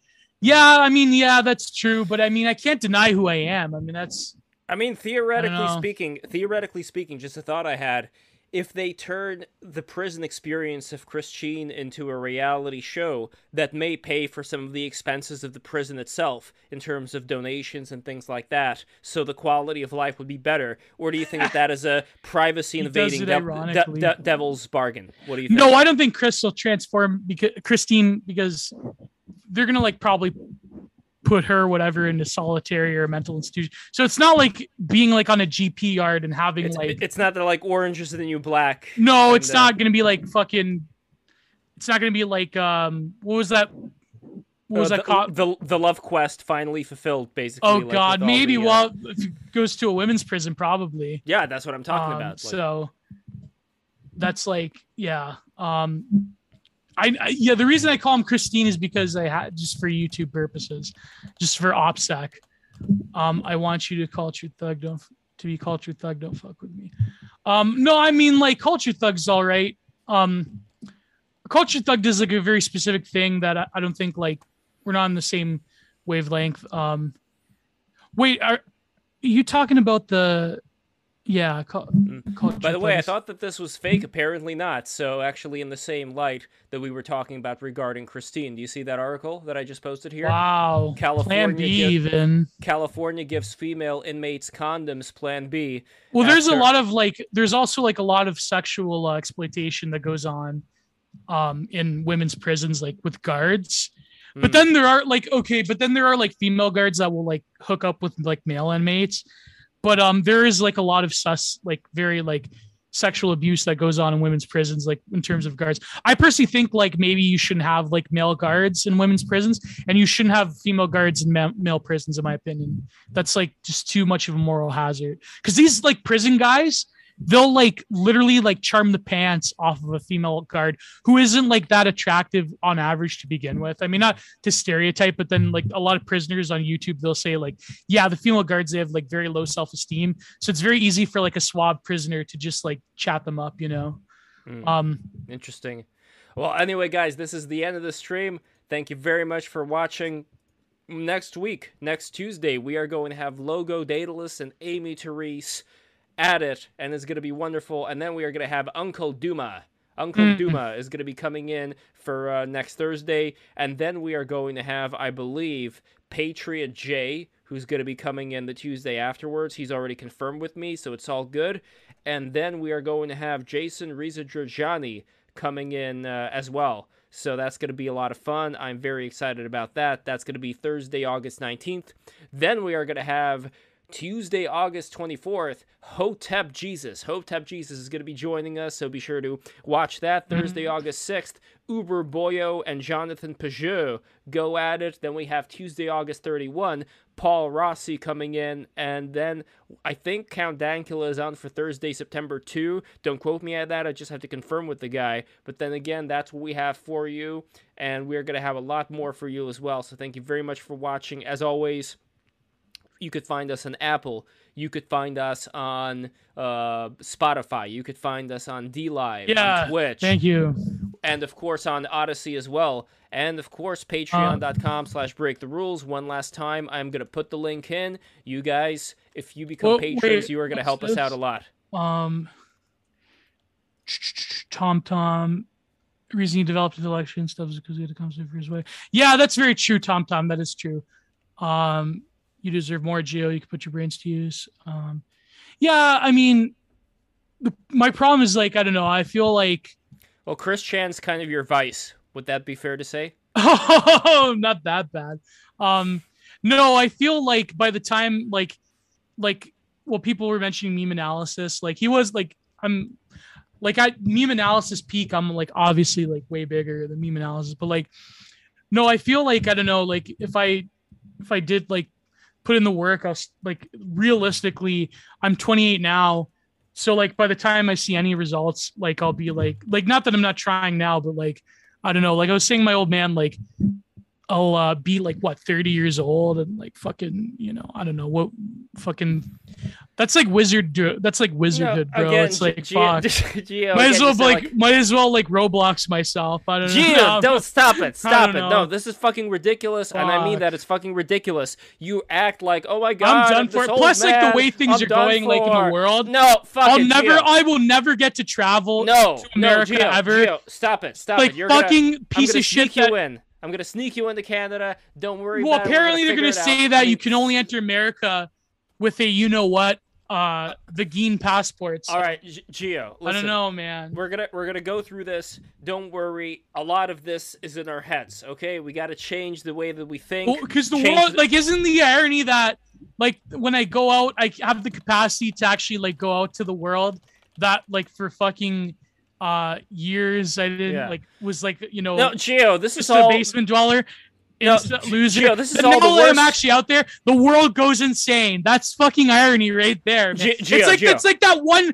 twilight episode with the guy with the glasses finally his bitch of a wife is dead Finally, he's got all the resources and books in the world to read. His fucking glasses breaks in the, after the nuclear No, explosion. Gio. This is the That's wrong. That's me. Oh No, no, no, no, no, no, no, no, no, no, no, no, Gio. What you have right now it's is a challenge. Gio, Gio, Gio, Gio, Geo. Gio, fair. Gio, Gio. What you have right now before you is the Ah. challenge of a lifetime that you are going to overcome and you will overcome. This is a quote from Tupac Shakur. But like the reality. Let me finish, goddammit! Okay, go ahead, Here's a sorry. quote from Tupac Shakur. You got to make a change. It's time for us as a people to start making some changes. Let's change the way we eat. Let's change the way we live. Let's change the way we treat each other. You've got that part down. You see, the old way wasn't working, so it's on us to do what we got to do to survive. And Gio. Oh, Russell Walters you- in the chat. Um, well, I forgot to message you, man. Um, we we're gonna try to get John David on, but like it's Yes, just you're not even acknowledging the Tupac very quote. strong. No, listen, It's the Tupac important. quote. Did he write that when he was in the Bahamas after he faked his death? Or did he write that Okay. uh, before? No, no, no, no. That was from Changes. That was from a song of his. Oh, that is a good song. I mean, I'm not a big, I'm more of a Biggie person, but like, um, I, I think like, I mean, New York rap like was good in the early '90s, like with people like Big L, and to an extent, like you know, was Nas from New York or was um, I forget. Um, like I mean, New York rap has a different thing. Um, Rogan Altered States tank does nothing. yeah, the ISO tank. Um, No, No, I mean, like- wrong. It does a lot. You got to do the Wim Hof method. You got to do the cold showers. Gio, you got. to I'll teach you how to do the Wim Hof method.